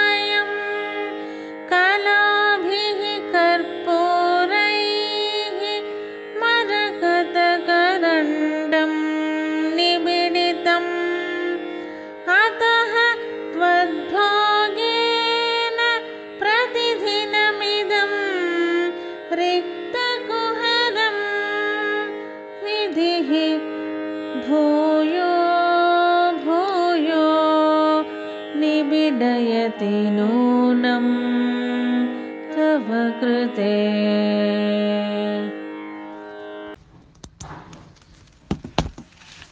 ಕಲಂಕಃ ಕಸ್ತೂರಿ ಇದು ಸಾಮಾನ್ಯ ಚಂದ್ರನಲ್ಲಿ ಪೂರ್ಣ ಚಂದ್ರನಲ್ಲಿ ಆ ಮಚ್ಚೆ ಕಾಣಿಸುತ್ತೆ ಕಪ್ಪುಗೆ ಮಚ್ಚೆ ಕಾಣಿಸುತ್ತೆ ಅಲ್ವಾ? ಅದನ್ನ ಈ, ಅದು ಈ ಚಂದ್ರನ ನಮ್ಮದಲ್ಲಿ ಇರುವಂತ ಒಂದು ಭೂಮಿ, ಅದು ಉಬ್ಬು ತಗ್ಗಾಗಿರುತ್ತೆ. ಅದು ಪ್ಲೈನ್ ಲ್ಯಾಂಡ್ ಅಲ್ಲ, ಅದು ಚಂದ್ರನಲ್ಲಿ ಇರುವಂತ ಅದು ಉಬ್ಬು ತಗ್ಗು, ಬೆಟ್ಟಗಳ ಬೆಟ್ಟಗಳಾಗೆ ಇರುತ್ತೆ. ಹಾಗಿರ್ಬೇಕಾದ್ರೆ ಈ ಸೂರ್ಯನ ಕಿರಣಗಳು ಅನ್ನೋದು ಅದು ಸಮವಾಗಿ ಬೀಳಲ್ಲ ಅವಾಗ. ಆ ಒಂದು ಕಡೆ ಸೂರ್ಯನ ಕಿರಣಗಳು ಬೀಳುತ್ತೆ, ಇನ್ನೊಂದು ಕಡೆ ಸೂರ್ಯ ಕಿರಣಗಳು ಬೀಳಲ್ಲ. ಆ ಸೂರ್ಯ ಕಿರಣಗಳು ಬಿದ್ದ ಕಡೆ ಪ್ರಕಾಶವಾಗಿ ಕಾಣಿಸುತ್ತೆ, ಎಲ್ಲಿ ಸೂರ್ಯ ಕಿರಣಗಳು ಬೀಳಲ್ವೋ ಅದು ಕತ್ತಲಾಗಿ ಕಾಣಿಸುತ್ತೆ. ಇದು ವೈಜ್ಞಾನಿಕವಾದಂತ ಒಂದು ಇದು ಇದು. ಇದು ನಾವು ಬೆಟ್ಟಗಳ ಹತ್ರ ಹೋದಾಗ ನೋಡ್ತೀವಲ್ವ? ಒಂದು ಕಡೆ ಬೆಟ್ಟದ ಮೇಲೆ ಸೂರ್ಯನ ಕಿರಣಗಳು ಕಾಣಿಸ್ತಾ ಇರುತ್ತೆ. ಇನ್ನೊಂದು ಕಡೆ ನೆರಳು ಕಾಣಿಸ್ತಾ ಇರುತ್ತಲ್ವ? ಆ ರೀತಿ ಚಂದ್ರನಲ್ಲೂ ಆ ಉಬ್ಬು ತಬ್ಬ, ತಗ್ಗಾಗಿ ಇರೋಂತ ಒಂದು ಆ ಭೂಮಿ ಮೇಲೆ, ಆ ಚಂದ್ರನಲ್ಲಿ ಇರೋಂತ ಭೂಮಿ ಮೇಲೆ ಆ ಸೂರ್ಯನ ಕಿರಣಗಳು ಬಿದ್ದಂತ ಒಂದು ಭಾಗ ಪ್ರಕಾಶಮಾನವಾಗಿ ಕಾಣಿಸುತ್ತೆ. ಆ ಸೂರ್ಯ ಕಿರಣಗಳು ಎಲ್ಲಿ ಬೀಳಲ್ವೋ ಅದು ಕತ್ತಲಾಗಿ ಕಾಣಿಸುತ್ತೆ. ಇದು ವೈಜ್ಞಾನಿಕವಾಗಿರೋದು ಇದನ್ನ ಕವಿಗಳು ಚೆನ್ನಾಗಿ ಬಳಸ್ಕೊಳ್ತಾರೆ ಇದನ್ನ. ಚೆನ್ನಾಗಿ ಬಳಸ್ಕೊಂಡು ಹೇಳ್ತಾರೆ, ಆ ಚಂದ್ರದಲ್ಲಿ ಇರೋಂಥ ಕಪ್ಪು ಸಾರಂಗ ಅಂತ ಕೆಲವ್ರು ಹೇಳ್ತಾರೆ, ಇಲ್ಲ ಅದು ಮೊಲೆ ರ್ಯಾಬಿಟ್ ಮೊಲೆ ಅಂತ ಕೆಲವ್ರು ಹೇಳ್ತಾರೆ. ಇನ್ನು ಕೆಲವರು ಹೇಳ್ತಾರೆ, ಈ ಕ್ಷೀರಸಾಗರದ ಒಂದು ಮಥನ ಮಾಡೋ ಅಂತ ಒಂದು ಸಮಯದಲ್ಲಿ ಆ ಚಂದ್ರನು ಬಂದಿದ್ದು ಅಲ್ವಾ? ಆ ಬಂದಾಗ ಆ ಕೆಸರು ಅವ್ರು ಕಡಿತಾ ಇರ್ತಾರಲ್ವಾ? ಆ ಕೆಸರೆಲ್ಲ ಮೆತ್ಕೊಂಡಿದೆ ಇವನಿಗೆ, ಅದಕ್ಕೆ ಅದು ಆ ಕಪ್ಪು ಕಾಣಿಸ್ತಾ ಇದ್ದಾನೆ ಅಂತ ಇನ್ನು ಕೆಲವು ಕವಿಗಳು ಇದನ್ನ ವರ್ಣನೆ ಮಾಡ್ತಾರೆ. ಈ ಶಂಕರರು ಇದನ್ನ ಹೇಗ್ ವರ್ಣನೆ ಮಾಡ್ತಾ ಇದ್ದಾರೆ ಅನ್ನೋದನ್ನ ನಾವಿಲ್ಲಿ ನೋಡ್ಕೊಳ್ಳೋಣ. ಕಳಂಕ ಕಸ್ತೂರಿ ರಜನಿಕರ ಬಿಂಬಂ ಜಲಮಯಂ. ಈ ಅಮ್ಮನವರು ಏನ್ ಮಾಡ್ತಾ ಇದ್ದಾರೆ ಅಂತಂದ್ರೆ ಮರಕತ ಕರಂಡಂ ನಿಬಿಡಿತಂ. ಅಂದ್ರೆ ಮರಕತ ರತ್ನಗಳಿಂದ ಮಾಡಿರೋ ಅಂತ ಒಂದು ಭರಣಿ ಅಂತ ಹೇಳ್ತೀವಿ. ಅಂದ್ರೆ ಒಂದು ಒಂದು ಪೆಟ್ಟಿ ಅಂತ ಹೇಳ್ಬೋದು. ಅದು ಚಂದ್ರನು. ಆ ಮರಕತ ಒಂದು ರತ್ನಗಳಿಂದ ಮಾಡಿರೋ ಅಂತ ಒಂದು ಭರಣಿಯಾಗಿ ಆ ಚಂದ್ರನಿದಾನೆ. ಆ ಭರಣಿಯಲ್ಲಿ ಏನ್ ಮಾಡ್ತಾರೆ? ಈ ತಾಂಬೂಲದ ಪರಿಕರಗಳನ್ನೆಲ್ಲ ಇಟ್ಕೊಳ್ತಾರೆ, ಅಲ್ವಾ? ಇವಾಗ ನಾವು ನೋಡ್ತಾ ಇರ್ತೀವಿ, ಏನೋ ಒಂದು ಪೆಟ್ಟಿಗೆ ಇರುತ್ತೆ ಅದನ್ನ ತೆಗೆದ್ಬಿಟ್ಟು ಅದ್ರಲ್ಲಿ ಇರೋ ಕಿಳ್ಳಿ ತೆಗೆದು ಹಾಕೊಳ್ತಾರಲ್ವಾ ಹಾಕಿ ಮತ್ತೆ ಆ ಪೆಟ್ಟಿಗೆ ಹಾಗೆ ಮುಚ್ತಾರೆ. ಇನ್ನು ಹಿಂದಿನ ಕಾಲದಲ್ಲಿ ಬಟ್ಟೆನಲ್ಲಿ ಒಂದು ಒಂದು ಬ್ಯಾಗ್ ತರ ಸಂಚಿ, ಚೀಲದ ತರ ಹೊಲ್ಸ, ಹೊಲ್ಸಿ ಇಲ್ಲಿ ಸೀರೆ ಹತ್ರ ಸೆಕ್ಕೊಳ್ತಾ ಇದ್ರು, ಅಲ್ವಾ? ಅದರಲ್ಲಿ ಅವ್ರ ತಾಂಬೂಲದ ಪರಿಕರಗಳನ್ನೆಲ್ಲ ಇಟ್ಕೊಂಡಿದ್ರು ಹಾಗೆ ಅಮ್ಮನವರು ತನ್ನ ತಾಂಬೂಲದ ಪರಿಕರಗಳನ್ನು ಇಟ್ಕೊಳ್ಳೋದಕ್ಕೆ ಆ ಚಂದ್ರನ ಆಯ್ಕೆ ಮಾಡ್ಕೊಂಡಿದ್ದಾಳಂತೆ. ಆ ಚಂದ್ರನೇ ಒಂದು ಭರಣಿ ಆಗಿದ್ರೆ ಆ ಚಂದ್ರನಲ್ಲಿ ಅಮ್ಮನವ್ರು ಹಾಕೊಳ್ಳೋ ಅಂತ ಒಂದು ತಾಂಬೂಲದ ಪರಿಕರಗಳು ಮತ್ತೆ ಒಂದು ಮೇಕಪ್ ಕಿಟ್ ಅಂತಾನು ಹೇಳ್ಕೊಬೋದು. ನಾವು ಅವಳು ಸೌಂದರ್ಯಕ್ಕೆ ಬೇಕಾಗಿರುವಂತ ಎಲ್ಲಾ ಲೇಪನೆಗಳು ಸುಗಂಧ ಭರಿತವಾದ ದ್ರವ್ಯಗಳನ್ನೆಲ್ಲ ಆ ಚಂದ್ರನಲ್ಲಿ ಅಮ್ಮನವ್ರು ಇಟ್ಕೊಂಡಿದಾರಂತೆ ಅಂತ ಶಂಕರರು ಹೇಳ್ತಾ ಇದ್ದಾರೆ. ಆ ಚಂದ್ರನಲ್ಲಿ ಎಲ್ಲ ಅಮ್ಮ ಇಟ್ಕೊಂಡಿದ್ದಾಳೆ. ಯಾಕೆಂದ್ರೆ ಈ ಮರಕತ ಮಣಿ ಅನ್ನೋದು, ಅದು ಪ್ರಕಾಶಮಾನವಾಗಿರುತ್ತೆ. ಅದರಿಂದ ಬರ್ತಾ ಇರೋಂಥ ಒಂದು ಕಾಂತಿ ಅನ್ನೋದು ಕಣ್ಣುಗಳಿಗೆ ಆಹ್ಲಾದವನ್ನು ತರುವಂತಹದ್ದು. ಚಂದ್ರನ ಅಷ್ಟೇ ಅಲ್ವಾ? ಅವನಿಂದ ಬರ್ತಾ ಇರೋ ಅಂತ ಒಂದು ಕಿರಣಗಳ ಆಹ್ಲಾದವಾಗಿರುತ್ತೆ, ಕಣ್ಣಿಗೆ ತಂಪುದನ್ನು ತರುತ್ತೆ ಅಂತ ಈ ಉಪಮಾನವನ್ನು ಅದಕ್ಕೆ ತಗೊಂಡ್ರು. ತಗೊಂಡು ಆ ಚಂದ್ರನೇ ಅಮ್ಮನವರ ಒಂದು ಭರಣಿ. ಅದರಲ್ಲೇ ಅಮ್ಮನವರು ಒಂದು ಸೌಂದರ್ಯ ವಸ್ತುಗಳನ್ನ, ತಾಂಬೂಲಕ್ಕೆ ಹಾಕೊಳ್ಳುವಂಥ ವಸ್ತುಗಳನ್ನ ಎಲ್ಲವನ್ನು ಆ ಚಂದ್ರನಲ್ಲಿ ಈ ತ್ರಿಪುರ ಸುಂದರಿ ಎಲ್ಲ ಇಟ್ಕೊಂಡಿದ್ದಾಳೆ. ಅದು ಕಲಂಕಹ ಕಸ್ತೂರಿ. ಆ ಚಂದ್ರನಲ್ಲಿ ಆ ಕಪ್ಪುಗೆ ಕಾಣಿಸ್ತಾ ಇದೆ ಅಲ್ವಾ, ಕಳಂಕ? ಅದು ಕಸ್ತೂರಿನಂತೆ ಅಂದ್ರೆ ಅಮ್ಮನವರು ಕಸ್ತೂರಿ ತಿಲಕವನ್ನು ಇಟ್ಕೊಳ್ತಾರಲ್ಲ, ಹಣೆಯಲ್ಲಿ. ಆ ಕಸ್ತೂರಿ ಕಪ್ಪುಗಿರ್ತಲ್ವಾ? ಅಮ್ಮನವರು ಹಣೆಗೆ ಇಟ್ಕೊಳ್ಳೋ ಅಂತ ಕಸ್ತೂರಿನೇ ಆ ಚಂದ್ರನಲ್ಲಿ ಕಪ್ಪುಗ ಕಾಣಿಸ್ತಾ ಇದೆ ಅಂತ ಹೇಳ್ತಾ ಇದ್ದಾರೆ. ಮತ್ತೆ ರಜನಿಕರ ಬಿಂಬಂ ಜಲಮಯಂ. ಆ ರಜನಿಕರ ಬಿಂಬಂ ಅಂದ್ರೆ ಆ ಚಂದ್ರ ಕಿರಣಗಳು ಆ ಚಂದ್ರ ಕಿರಣಗಳು ಬೆಳದಿಂಗಳ ರೂಪದಲ್ಲಿ ಬಂದು ಈ ಪ್ರಪಂಚವನ್ನೆಲ್ಲ ಸಿಂಚನೆ ಮಾಡ್ತಾ ಇದೆ ಅಲ್ವಾ? ಆ ಬೆಳದಿಂಗಡಿ ಪ್ರಪಂಚ ಪೂರ್ತಿ ಬೀಳ್ತಾ ಇದೆ ಅಲ್ವಾ? ಅವು ಜಲಮಯ ಅಲ್ವಾ ಅದು? ಅದು ಚಂದ್ರನ ಅಂದ್ರೆ ಜಲತತ್ವ ಅವನು. ಅದ್ ಹೇಗಿದ್ರೆ ಅಂದ್ರೆ ಅಮ್ಮನವ್ರ ಮೈಗೆ ಸಿಂಚನೆ ಮಾಡೋಂಥ ಪನ್ನೀರ್ ಆಗಿದೆಯಂತೆ. ಪನ್ನೀರ್ ಸಿಂಚನೆ ಮಾಡ್ತಾರಲ್ಲ ಈ ಮದ್ವೆಗಳಲ್ಲಿ, ಅದರಲ್ಲಿ. ಹಾಗೆ ಅಮ್ಮನವರ ಮೈಗೆ ಸಿಂಚನೆ ಮಾಡ್ತಾ ಇರುವಂತ ಪನ್ನೀರು, ಆ ಸುಗಂಧ ದ್ರವ್ಯವಾಗಿ ಇದೆಯಂತೆ ಆ ರಜನಿಕರ ಬಿಂಬಮ್ಮ ಬೆಳದಿಂಗಳು ಅಂತ. ಅಂದ್ರೆ ಅಮ್ಮ ವಿಶ್ವ ವಿಗ್ರಹಗಳು ಅಂತಾನು ಇಲ್ಲಿ ಹೇಳ್ದಂಗಾಯ್ತು ವಿಶ್ವದ ಮೇಲೆ ಅವನ ಚೆಲ್ತಾ ಇರೋ ಅಂತ ಆಹ್ಲಾದ ಅಮ್ಮನವರ ಮೈಗೆ ಒಂದು ಅದು ಪನ್ನೀರು ಅಂತಂದ್ರೆ ಅಮ್ಮನವರ ಶರೀರ ವಿಶ್ವ ಶರೀರ ಅಂತಾನೆ ಹೇಳ್ದಂಗಾಯ್ತು ಆ ಚಂದ್ರನಲ್ಲಿ ಕಾಣಿಸ್ತಾ ಕಸ್ತೂರಿ, ಆ ಕಪ್ಪು ಏನೋ ಕಸ್ತೂರಿ, ಅವನು ಚೆಲ್ತಾ ಇರೋ ಅಂತ ಒಂದು ಬಿಳದಿಂಗ್ಳೇನೋ ಅಮ್ಮನವ್ರ ಮೈಗೆ ಪನ್ನೀರು. ಕಲಾಭಿಹಿ ಕರ್ಪೂರೈಹಿ ಮರಕತ ಕರಂಡಂ ನಿಬಿಡಿತ. ಮರಕತ ಅದ ಚಂದ್ರನಲ್ಲಿ ಇಟ್ಕೊಂಡಿದ್ದಾಳೆ ಅಂತ. ಕಲಾಭಿಹಿ ಕರ್ಪೂರಹಿ. ಕರ್ಪೂರ ಹಾಕೊಳ್ತಾರಲ್ವ ತಾಂಬೂಲಕ್ಕೆ? ಕರ್ಪೂರವನ್ನು ಸೇರಿಸಿ ಅಮ್ಮ ತಾಂಬೂಲ ಹಾಕೊಳ್ಳೋದು ಅದನ್ನ ಏನ್ ಮಾಡ್ತಾಳೆ ಅಂದ್ರೆ ಹದಿನೈದು ಪೀಸ್ಗಳಾಗಿ ಕಲಾಬಿ ಹದಿನೈದು ಪೀಸ್ಗಳಾಗಿ, ಕರ್ಪೂರದ ಪೀಸ್ಗಳಾಗಿ ಆ ಚಂದ್ರನಲ್ಲಿ ಅಮ್ಮ ಇಟ್ಟಿರ್ತಾಳಂತೆ. ಆ ಹದಿನೈದು ಪೀಸ್ಗಳಾಗಿ ಆ ಕರ್ಪೂರವನ್ನು ಚಂದ್ರನಲ್ಲಿ ಇಟ್ಟು ನಿತ್ಯವೂ ತಾನು ತಗೊಂಡು ಒಂದೊಂದು ತುಂಡನ್ನು ತಗೊಂಡು ತನ್ನ ತಾಂಬೂಲಕ್ಕೆ ಹಾಕೊಳ್ತಾಳಂತೆ ತಾಂಬೂಲಕ್ಕೆ ಹಾಕೊಳ್ತಾಳೆ ಹದಿನೈದು ಕರ್ಪೂರದ ಒಂದು ತುಂಡುಗಳನ್ನ ಚಂದ್ರನಲ್ಲಿ ಇಟ್ಟು ನಿತ್ಯವೂ ಒಂದೊಂದು ತುಂಡನ್ನು ತಗೊಂಡು ಆ ಕರ್ಪೂರದ ತುಂಡನ್ನು ತಗೊಂಡು ತಾನು ತಾಂಬೂಲಕ್ಕೆ ಹಾಕೊಳ್ತಾಳಂತೆ. ಹಾಗೆ ಪ್ರತಿದಿನವೂ ತಗೊಂಡು ಒಂದೊಂದು ತುಂಡು ಒಂದೊಂದು ತುಂಡು ತಗೊಂಡು ಆ ಕರ್ಪೂರವನ್ನು ಹಾಕ್ಕೊಳ್ತಾ ಮತ್ತೆ ಕಸ್ತೂರಿಯನ್ನು ಹಚ್ಕೊಳ್ತಾ ಇದ್ರೆ, ಅತಃ ತ್ವದ್ಭೋಗೇನ ಪ್ರತಿದಿನ ಮಿದಂ ರಿಕ್ತ ಕುಹರಂ ಹಾಗೆ ಪ್ರತಿದಿನ ಆ ಕಸ್ತೂರಿಯನ್ನ, ಆ ಸುಗಂಧ ದ್ರವ್ಯವನ್ನ, ಆ ಕರ್ಪೂರವನ್ನ, ತಾಂಬೂಲಕ್ಕೆ ಹಾಕೊಳ್ಳೋ ಕರ್ಪೂರವನ್ನ ಬಳಸಿ ಬಳಸಿ ಬಳಸಿ ಅದು ಖಾಲಿ ಆಗೋಯ್ತು.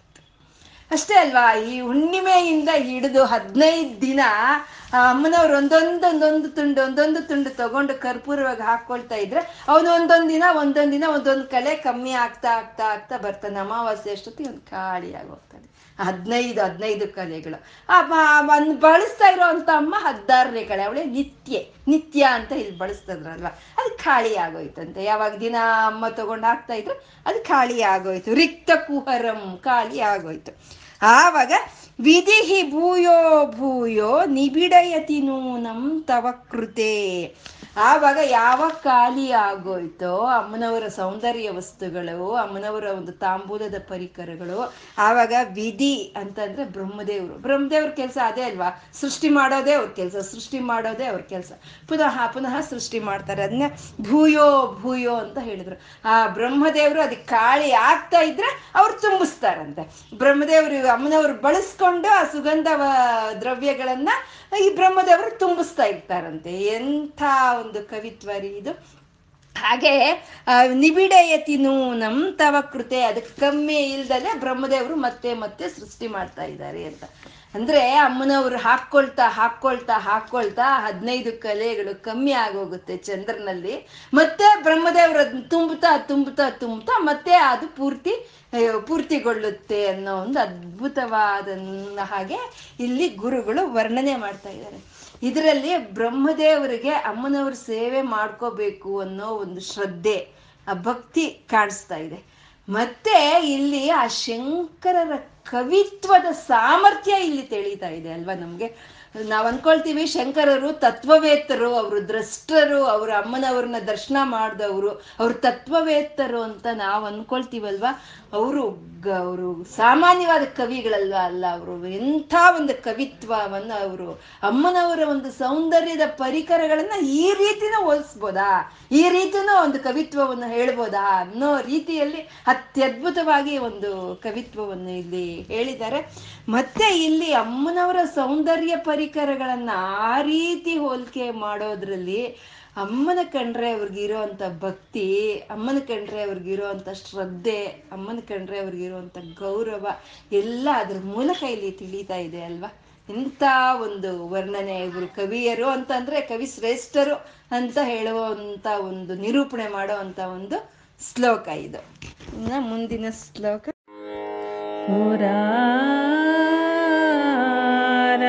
अन्तः अन्तःपुरमसि ततः स्वचरण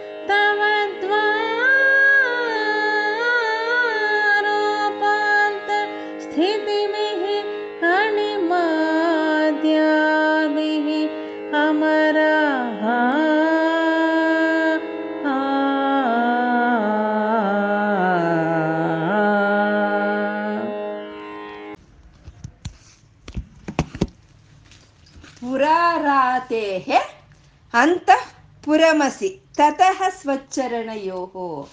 ಅಮ್ಮ ಎಲ್ಲಿದ್ದಾಳೆ? ಈ ತ್ರಿಪುರ ಸುಂದರಿ ಇವಳು ಎಲ್ಲಿದ್ದಾಳೆ ಅಂದ್ರೆ ಪುರಾರಾತೇಹೆ ಅಂತಃಪುರಮಸಿ. ಅಂದ್ರೆ ಈ ಪುರಾರಾತೆ ಅಂದ್ರೆ ಈ ತ್ರಿಪುರಾಸರನ ಸಂಹಾರ ಮಾಡಿದಂತ ಪರಮೇಶ್ವರನ ಅವನು ತ್ರಿಪುರ ಅಂತಕನು. ಅವನು ಪುರಾರಾತನ. ಅವನ ಅವನ ಅಂತಃಪುರದಲ್ಲಿ ಇದ್ದಾಳಂತೆ ಅಮ್ಮ ಈ ತ್ರಿಪುರ ಸುಂದರಿ. ಇವಳು ಮಹಾರಾಜ್ಞಿ ಅಲ್ವಾ ಇವಳು? ಅವನ ಹೃದಯ ಅಂತಃಪುರದಲ್ಲಿ, ಅವನ ಅಂತಃಪುರದಲ್ಲಿ ಅಮ್ಮನವರಿದ್ದಾರಂತೆ ಅದು ಪುರಾರಾತೇಹೆ ಅಂತಃಪುರಮಸಿ ತತಃ ಸ್ವಚ್ಚರಣಯೋಹೋ ಅಂತ. ಇವಾಗ ಈ ಮಹಾರಾಣಿಯರು ಈ ಒಂದು ಈ ರಾಜ ಪ್ಯಾಲೇಸ್ನಲ್ಲಿ ಇದ್ರೆ ಅವ್ರದ್ದೇ ಒಂದು ಅಂತಃಪುರ ಅಂತ ಇರುತ್ತೆ. ಅವ್ರು ಅದರಿಂದ ಆಚೆ ಬರೋ ಹಾಗಿಲ್ಲ. ಅಲ್ಲಿ ಕಾವಲುಗಾರರು ಇರ್ತಾರೆ. ಅವ್ರನ್ನ ಯಾರಂದ್ರೆ ಅವ್ರು ಹೋಗಿ ಅವ್ರನ್ನ ನೋಡೋಕ್ಕಾಗಲ್ಲ. ಅಷ್ಟು ಸುಲಭ ಅಲ್ಲ ಮಹಾರಾಣಿ ದರ್ಶನ ಆಗೋದು. ಅಷ್ಟು ಸುಲಭವಾದ ಹೋಗಿ ಇರೋದಿಲ್ಲ ಅಲ್ವಾ? ಮತ್ತೆ ಈ ಮಹಾರಾಣಿ ಈ ತ್ರಿಪುರಾಂತದ ಸಂಹಾರ ಮಾಡಿದಂತ ಈಶ್ವರನ ಆ ಪರಮಶಿವನ ಅಂತಃಪುರದಲ್ಲಿ ಇದ್ದಾಳೆ. ಈ ಸಾಮಾನ್ಯವಾದಂತ ಈ ಮಹಾರಾಣಿಯರ ದರ್ಶನವೇ ಕಷ್ಟ ಅಂತಂದ್ರೆ, ಇದು ಸೀತೆ ದಮಯಂತಿ, ಇವರು ಅರಣ್ಯವಾಸಕ್ಕೆ ಹೋಗ್ಬೇಕಾದ್ರೆ ಅರಣ್ಯವಾಸ ಮಾಡೋವಾಗ ಸೂರ್ಯ ಹುಟ್ಟಿದ್ದನ್ನ ಸೂರ್ಯೋದಯವನ್ನು ನೋಡಿದ್ರಂತೆ. ಅಂದ್ರೆ ಅವರು ಆಚೆನೆ ಬರ್ತಾ ಇರ್ಲಿಲ್ಲ, ಅವ್ರ ಅಂತಃಪುರದಲ್ಲೇ ಅವ್ರಿದ್ರು ಅವ್ರ ದರ್ಶನ ಅನ್ನೋದು ಅಷ್ಟು ಕಷ್ಟವಾಗಿತ್ತು ಅಂತ. ಹಾಗೆ ಈ ತ್ರಿಪುರಾಂತಕ ಸಂಹಾರನ ಆದಂತ ಈ ಪುರಾರಾತೆಗು ಇವನು ಈ ಶಿವನು, ಈ ಪರಬ್ರಹ್ಮನ ಅಂತಃಪುರದಲ್ಲಿ ಇದ್ದಾಳೆ ಅಮ್ಮನವರು, ಮಹಾರಾಜ್ಞಿ. ಪುರಾರಾತೇಹೇ ಅಂತಃಪುರಮಸಿ ತತಃ ಸ್ವಚ್ಚರಣಯೋಹೋ ಸಪರ್ಯಾಮರ್ಯಾದ ತರಲ ಕರುಣಾ ನಾಮ ಸುಲಭ. ಅಂತ ಅಮ್ಮನವರ ಪಾದ ಸೇವೆ ಮಾಡಬೇಕು ಅಂತಂದ್ರೆ ಸಪರ್ಯ, ಮರ್ಯಾದ. ಸಪರ್ಯಗಳು ಮಾಡಬೇಕು ಅಂದ್ರೆ, ಸೇವೆ ಮಾಡಬೇಕು ಅಂದ್ರೆ, ದರ್ಶನ ಇರಬೇಕು ಅಂದ್ರೆ ಅದು ಅದು ಅತ್ಯಂತ ಕಷ್ಟವಾಗಿರೋದು ಅಂತ. ಅದು ಯಾರಿಗೆ ಕಷ್ಟ? ತರಲ ಕರುಣ ನಾಮ ಅಸುಲಭ. ತರಣ ಅಂತಂದ್ರೆ ಚಪಲರು. ಕರಣ ಅಂದ್ರೆ ಇಂದ್ರಿಯಗಳು. ಚಪಲ ಚಿತ್ತರು ಚಪಲ ಚಿತ್ತರಿಗೆ ಅಮ್ಮನವರು ಆ ತ್ರಿ, ತ್ರಿಪುರಾಂತಕನ ಹೃದಯದಲ್ಲಿ, ಆ ತ್ರಿಪುರಾಂತಕನ ಅಂತಃಪುರದಲ್ಲಿ ಇರೋಂಥ ಮಹಾರಾಣಿ, ಆ ತ್ರಿಪುರ ಸುಂದರಿಯ ಪಾದ ದರ್ಶನ ಅಥವಾ ಪಾದ ಸೇವೆ ಅನ್ನೋದು ಅವ್ರಿಗೆ ಅತ್ಯಂತ ದುರ್ಲಭವಾಗಿರುವಂಥದ್ದು ಯಾರಿಗೆ? ಚಪಲ ಚಿತ್ತರಿಗೆ ಇಂದ್ರಿಯ ನಿಗ್ರಹಣ ಇಲ್ದಲೇ ಇರುವಂತಹದ್ದು. ದುರ್ಲಭೋ, ದುರ್ಗಮೋ, ದುರ್ಗೋ ಅಂತ ಹೇಳ್ಕೊಂಡಿದ್ದೀವಲ್ವ? ಅತ್ಯಂತ ಕಠಿಣವಾಗಿರುವಂತಹದ್ದು ಅವರಿಗೆ. ಅದು ಸಪರ್ಯ ಮರ್ಯಾದ ತರಲ ಕರುಣಾ ನಾಮ ಸುಲಭ ಅಂತ. ಅದು ಎಂಥವ್ರಿಗೆ ಸಹಿತ ಕಷ್ಟ ಅಂತಂದ್ರೆ, ತತಃ ಹೇತೆ ನೀತಾಹ ಶತಮಖ ಮುಖಾಹ ಸಿದ್ಧಿಮತುಲಾ. ಶತಮಖನು ಅಂತಂದ್ರೆ ಇಂದ್ರನು. ಆ ಇಂದ್ರ ಪದವಿ ಪಡ್ಕೋಬೇಕು ಅಂದ್ರೆ ನೂರು ಯಜ್ಞಗಳನ್ನು ಮಾಡಿರ್ಬೇಕು. ನೂರು ಯಜ್ಞಗಳು ಮಾಡಿರೋರು ಮಾತ್ರನೇ ಆ ಇಂದ್ರ ಪದವಿ, ದೇವೇಂದ್ರ ಪದವಿಯನ್ನ ಪಡ್ಕೊಳ್ತಾರೆ. ಅದಕ್ಕೆ ಇಂದ್ರನು ಯಾವಾಗ್ಲೂ ಯಾರಾದ್ರೂ ಯಜ್ಞ ಮಾಡ್ತಾ ಇದ್ರೆ ಅವ್ನು ಕೆಡ್ಸ್ಬಿಡ್ತಾನೆ. ಯಾರಿಗೂ ನೂರು ಯಜ್ಞಗಳು ಮಾಡಕ್ ಅವ್ನು ಬಿಡಲ್ಲ. ಮಾಡಿಬಿಟ್ರೆ ಅವನಿಗೆ ಸ್ಪರ್ಧಿ ಆಗ್ತಾರೆ ಅಂತ ಹೇಳಿ. ಹಾಗೆ ಶತಮಕ ಮುಖ ನೂರು ಯಜ್ಞಗಳನ್ನು ಮಾಡಿರೋ ಅಂತ ಇಂದ್ರನಿಗೆ ಸಹಿತನೂ ಅಮ್ಮನವ್ರ ದರ್ಶನ ಕಷ್ಟನಂತೆ ಅವನ್, ಅವನಿಗೆ ಸಹಿತ ಕಷ್ಟನಂತೆ. ಯಾಕೆಂದ್ರೆ ಅವನು ಮಾಡೋ ಅಂಥದ್ದು, ಅವನು ಮಾಡೋ ಅಂತ ಒಂದು ಧ್ಯಾನ ಅನ್ನೋದು ಅವನ ಒಂದು ಸಿಂಹಾಸನವನ್ನ ಕಾಪಾಡ್ಕೊಳ್ಳೋದಕ್ಕೋಸ್ಕರ, ಐಶ್ವರ್ಯಗಳಿಗೋಸ್ಕರ ಮಾಡೋ ಅಂಥ ಧ್ಯಾನದಲ್ಲಿ ಯಾವತ್ತು ಅಮ್ಮನವರು ಸಿಕ್ಕಲ್ಲ. ಯಾಕೆ ಅಂದ್ರೆ ಅವಳು ಪುರಾರಾತೆಯ ಅಂತಃಪುರಮಸಿ. ಅವಳು ಅವನ ಹೃದಯದಲ್ಲಿ ಇದ್ದಾಳೆ. ಆ ಪುರಾರಾತು ಆದ ಶಿವನ ಒಂದು ಅಂತಃಪುರದಲ್ಲಿ ಇದ್ದಾಳೆ. ಅದಕ್ಕೆ ಹಾಗಾಗಿ ಈ ಚಪಲ ಚಿತ್ತರಿಗೆ ಅಮ್ಮನವರ ಒಂದು ಪಾದ ಸೇವೆ ಅನ್ನೋದು ಕಷ್ಟವಾಗುತ್ತೆ ಅಂತ. ಮತ್ತೆ ಇದು ಕಿರೀಟಂ ವೈರಿಂಚಂ ಪರಿಹರ ಅನ್ನೋ ಶ್ಲೋಕದಲ್ಲಿ ಹೇಳಿದ್ರು. ಅಮ್ಮನವರು ಕೂತ್ಕೊಂಡಿದ್ರೆ ಸಿಂಹಾಸನದ ಮೇಲೆ, ಅಲ್ಲಿ ಹೋಗಿ ಎಲ್ಲರೂ ಪಾದಗಳಿಗೆ ಅಭಿ, ನಮಸ್ಕಾರ ಮಾಡ್ತಾರೆ ಅಂತ ಅಲ್ಲಿ ಹೇಳಿದ್ರು. ಮತ್ತೆ ಇಲ್ಲಿ ನೋಡಿದ್ರೆ ಇದು ತುಂಬಾ ಕಷ್ಟವಾಗಿದೆ. ಕಷ್ಟ, ಅಮ್ಮನವ್ರ ಪಾದ ದರ್ಶನ ಆಗೋದು, ಅಮ್ಮನವ್ರ ಪಾದ ಸೇವೆ ಮಾಡೋದು ಕಷ್ಟ ಅಂತ ಇಲ್ಲಿ ಹೇಳ್ತಾ ಇದಾರಲ್ಲ ಅಂತಂದ್ರೆ, ಸೌಂದರ್ಯ ಲಹರಿ ಯಾವ ಶ್ಲೋಕಕ್ಕೆ ಅದೇನೆ. ಇದು ಒಂದು ಶ್ಲೋಕಕ್ಕೆ ಒಂದು ಶ್ಲೋಕವನ್ನು ನಾವು ಒಂದು ಕನೆಕ್ಟ್ ಮಾಡ್ಕೊಳ್ಳೋ ಹಾಗಿಲ್ಲ. ಯಾವುದಕ್ಕೆ ಅದೇನೆ. ಅಷ್ಟಾದ್ರೂ ಅಲ್ಲಿ ಹೇಳಿದ್ದೇನೋ, ಮಹಾರಾಜ್ಞಿಯಾಗಿ ಅಮ್ಮ ಸಭೆ ನಡೆಸ್ತಾ ಇದ್ರೆ ಈ ಬ್ರಹ್ಮ, ವಿಷ್ಣು ದೇವ, ದೇವತೆಗಳು ಎಲ್ಲ ಅಲ್ಲಿ ಕೂತ್ಕೊಂಡಿದ್ರು. ಅವ್ರು ಸರ್ದಿ ಬರ್ದಾಗ ಅವ್ರು ನಮಸ್ಕಾರ ಮಾಡ್ತಾ ಇದ್ರು. ಅಂದ್ರೆ ಅದು ಅವ್ರ ಕರ್ತವ್ಯದಲ್ಲಿ ಭಾಗ ಅಷ್ಟೇನೆ ಅದು. ಅವ್ರನ್ನ ಸೃಷ್ಟಿ, ಸ್ಥಿತಿ, ಲಯ ಕಾರ್ಯಗಳು ಮಾಡೋದಕ್ಕೋಸ್ಕರ ಅಮ್ಮ ನಿಯಾಮಕ ಮಾಡಿದ್ರು. ಇವಾಗ ಕ್ಯಾಬಿನೆಟ್ ಮೀಟಿಂಗ್ ನಡೆಯುತ್ತೆ ಅಲ್ವಾ? ಕ್ಯಾಬಿನೆಟ್ ಮೀಟಿಂಗ್ ನಡೆದಾಗ ಪಿ ಎಂ ಇದ್ರೆ ಎಲ್ಲರೂ ಅಲ್ಲಿ ಇರ್ತಾರಲ್ವಾ ಅವಾಗ ಇರ್ತಾರೆ. ಮತ್ತೆ ಆ ಬಾಚೆ ಬಂದ್ಮೇಲೆ ಆ ಪಿ ಎಂ ದರ್ಶನ ಆಗ್ಬೇಕು ಅಂದ್ರೆ ಸುಲಭವಾಗಿ ಆಗುತ್ತೇನೋ ಆಗಲ್ಲ ಅಲ್ವಾ? ಹಾಗೆ ಅಮ್ಮನವರು ಮಹಾರಾಜ್ಞಿಯಾಗಿ ಆ ಸಿಂಹಾಸನದ ಮೇಲೆ ಕೂತಿರ್ಬೇಕಾದ್ರೆ ಇವ್ರಿಗೆಲ್ಲ ದರ್ಶನ ಆಯ್ತೋ ಏನೋ? ಆದ್ರೆ ಅಮ್ಮನವ್ರ ಸೇವೆ ಮಾಡಬೇಕು ಅಂದರೆ, ಅಮ್ಮನವ್ರ ಪಾದದರ್ಶನ ಮಾಡಬೇಕು ಅಂದರೆ, ಅಮ್ಮನವರ ಒಂದು ಸಪರ್ಯಗಳು ಮಾಡಬೇಕು ಅಂತ ಅಂದ್ರೆ ಅದು ತರಲ ಕರುಣ, ನಾಮ ಸುಲಭ, ಚಪಲ ಚಿತ್ತರಿಗೆ ಸ ದುಸ್ಸಾಧ್ಯವಾದಂತ ಒಂದು ಮಾತು ಅದು ಅಂತ ಇಲ್ಲಿ ಹೇಳ್ತಾ ಇದ್ದಾರೆ ಗುರುಗಳು. ಮತ್ತೆ ತವದ್ವಾರೋಪಾಂತ ಸ್ಥಿತಿಭಿ ಅಣಿಮಾದ್ಯಾಭಿ ಅಮರಾಹ. ಆ ರೀತಿ ಚಪಲಚಿತ್ತರಿಗೆ ಆ ಇಂದ್ರಿಯ ನಿಗ್ರಹ ಇಲ್ದಲೇ ಇರೋಂಥವ್ರಿಗೆ ಅಮ್ಮನವರು ದ್ವಾರದಲ್ಲೇ ನಿಲ್ಲಿಸಿ ಅವ್ರಿಗೆ ಬೇಕಾಗಿರೋಂಥ ಅಣಿಮ, ಅಣಿಮಾದಿ ಮೊದಲಾದಂಥ ಸಿದ್ಧಿಗಳನ್ನು ಕೊಟ್ಟು ವಾಪಸ್ ಕಳಿಸ್ಬಿಡ್ತಾಳಂತೆ. ಎಲ್ಲಿ? ಅಂತಃಪುರದ ದ್ವಾರದಲ್ಲಿ, ಅಂತಃಪುರದ ಒಳಗ್ ಬಿಡಲ್ಲ ಅವ್ರನ್ನ ಯಾರನ್ನ ಚಪಲ ಚಿತ್ತರ್ನನ್ನ ಇಂದ್ರಿಯ ನಿಗ್ರಹ ಇಲ್ದಲೇ ಇರೋಂಥವ್ರು ಅಮ್ಮನವರ ಒಂದು ಬಾಗಿಲಿಗೆ ಬರ್ತಾ ಇದ್ದಾಗೆ, ಅಲ್ಲಿ ಕೇಳಿದ್ಮೇಲೆ ಅಮ್ಮ ಕೊಡ್ಲೇಬೇಕು ಅಲ್ವಾ ಇವಾಗ ಭಿಕ್ಷಕರು ಇರ್ತಾರೆ. ಅಮ್ಮ ಅಂತ ಕರೆದ್ರೆ ಏನೋ ಒಂದು ಭಿಕ್ಷೆ ಹಾಕ್ತಾರಲ್ವಾ? ಹಾಗೆ ಬಂದು ಅಲ್ಲಿ ಆ ದ್ವಾರದಲ್ಲಿ ಕೇಳಿದಾಗ ಏನೋ ಒಂದು ಅಣಿಮ, ಮಹಿಮ, ಗರಿಮ, ಯಾವುದೋ ಒಂದು ಸಿದ್ಧಿಯನ್ನು ಕೊಟ್ಟು ವಾಪಸ್ ಕಳಿಸೋದು ಅಮ್ಮನವರು. ಕೊಡೋವಾಗ ತಾನೇನು ಕೊಡಲ್ಲ. ಅಲ್ಲಿ ಪ್ರಚಾರಕರು ಇರ್ತಾರೆ, ಆ ಬಾಗಿಲಲ್ಲಿ ಪ್ರಚಾರಕರು ಇರ್ತಾರೆ. ಅವರು ಆ ಏನು ಏನು ಸಿದ್ಧಿ ಬೇಕೋ ಅದು ಕೊಟ್ಟು ಕಳಿಸ್ಬಿಡ್ತಾರೆ. ಆದರೆ ಅವರು ಆ ಸಿದ್ಧಿಗಳನ್ನು, ಆ ಸಾಧಕರಿಗೆ ಅವ್ರು ಕೊಟ್ರು ಅಂದ್ರೆ ಅದೇನು ಅವ್ರ ಐಶ್ವರ್ಯ ಅಲ್ಲ.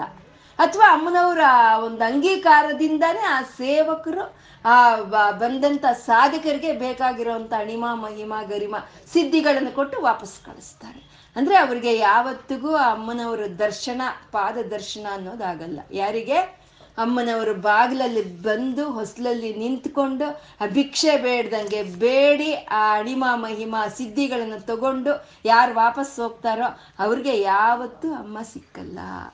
ಬಾಗಿಲಲ್ಲಿ ನಿಂತ್ಕೊಂಡು ಅಮ್ಮ ನನಗೆ ಈ ಸಿದ್ಧಿಗಳು ಬೇಡ ನನಗೆ, ನಾನು ನನಗೆ, ನೀನೇ ಬೇಕು ನನಗೆ ಅಂತ ಯಾರಂತಾರೋ ಅಂಥವ್ರನ್ನ ಮನೆ ಒಳಕ್ಕೆ ಬಿಟ್ಕೊಳ್ಳೋದು ಅಂಥವ್ರು ಆ ಬಿಂದುವರೆಗೂ ಸೇರ್ತಾರೆ ಅನ್ನೋದನ್ನ ಇಲ್ಲಿ ಗುರುಗಳು ಹೇಳ್ತಾ ಇದ್ದಾರೆ.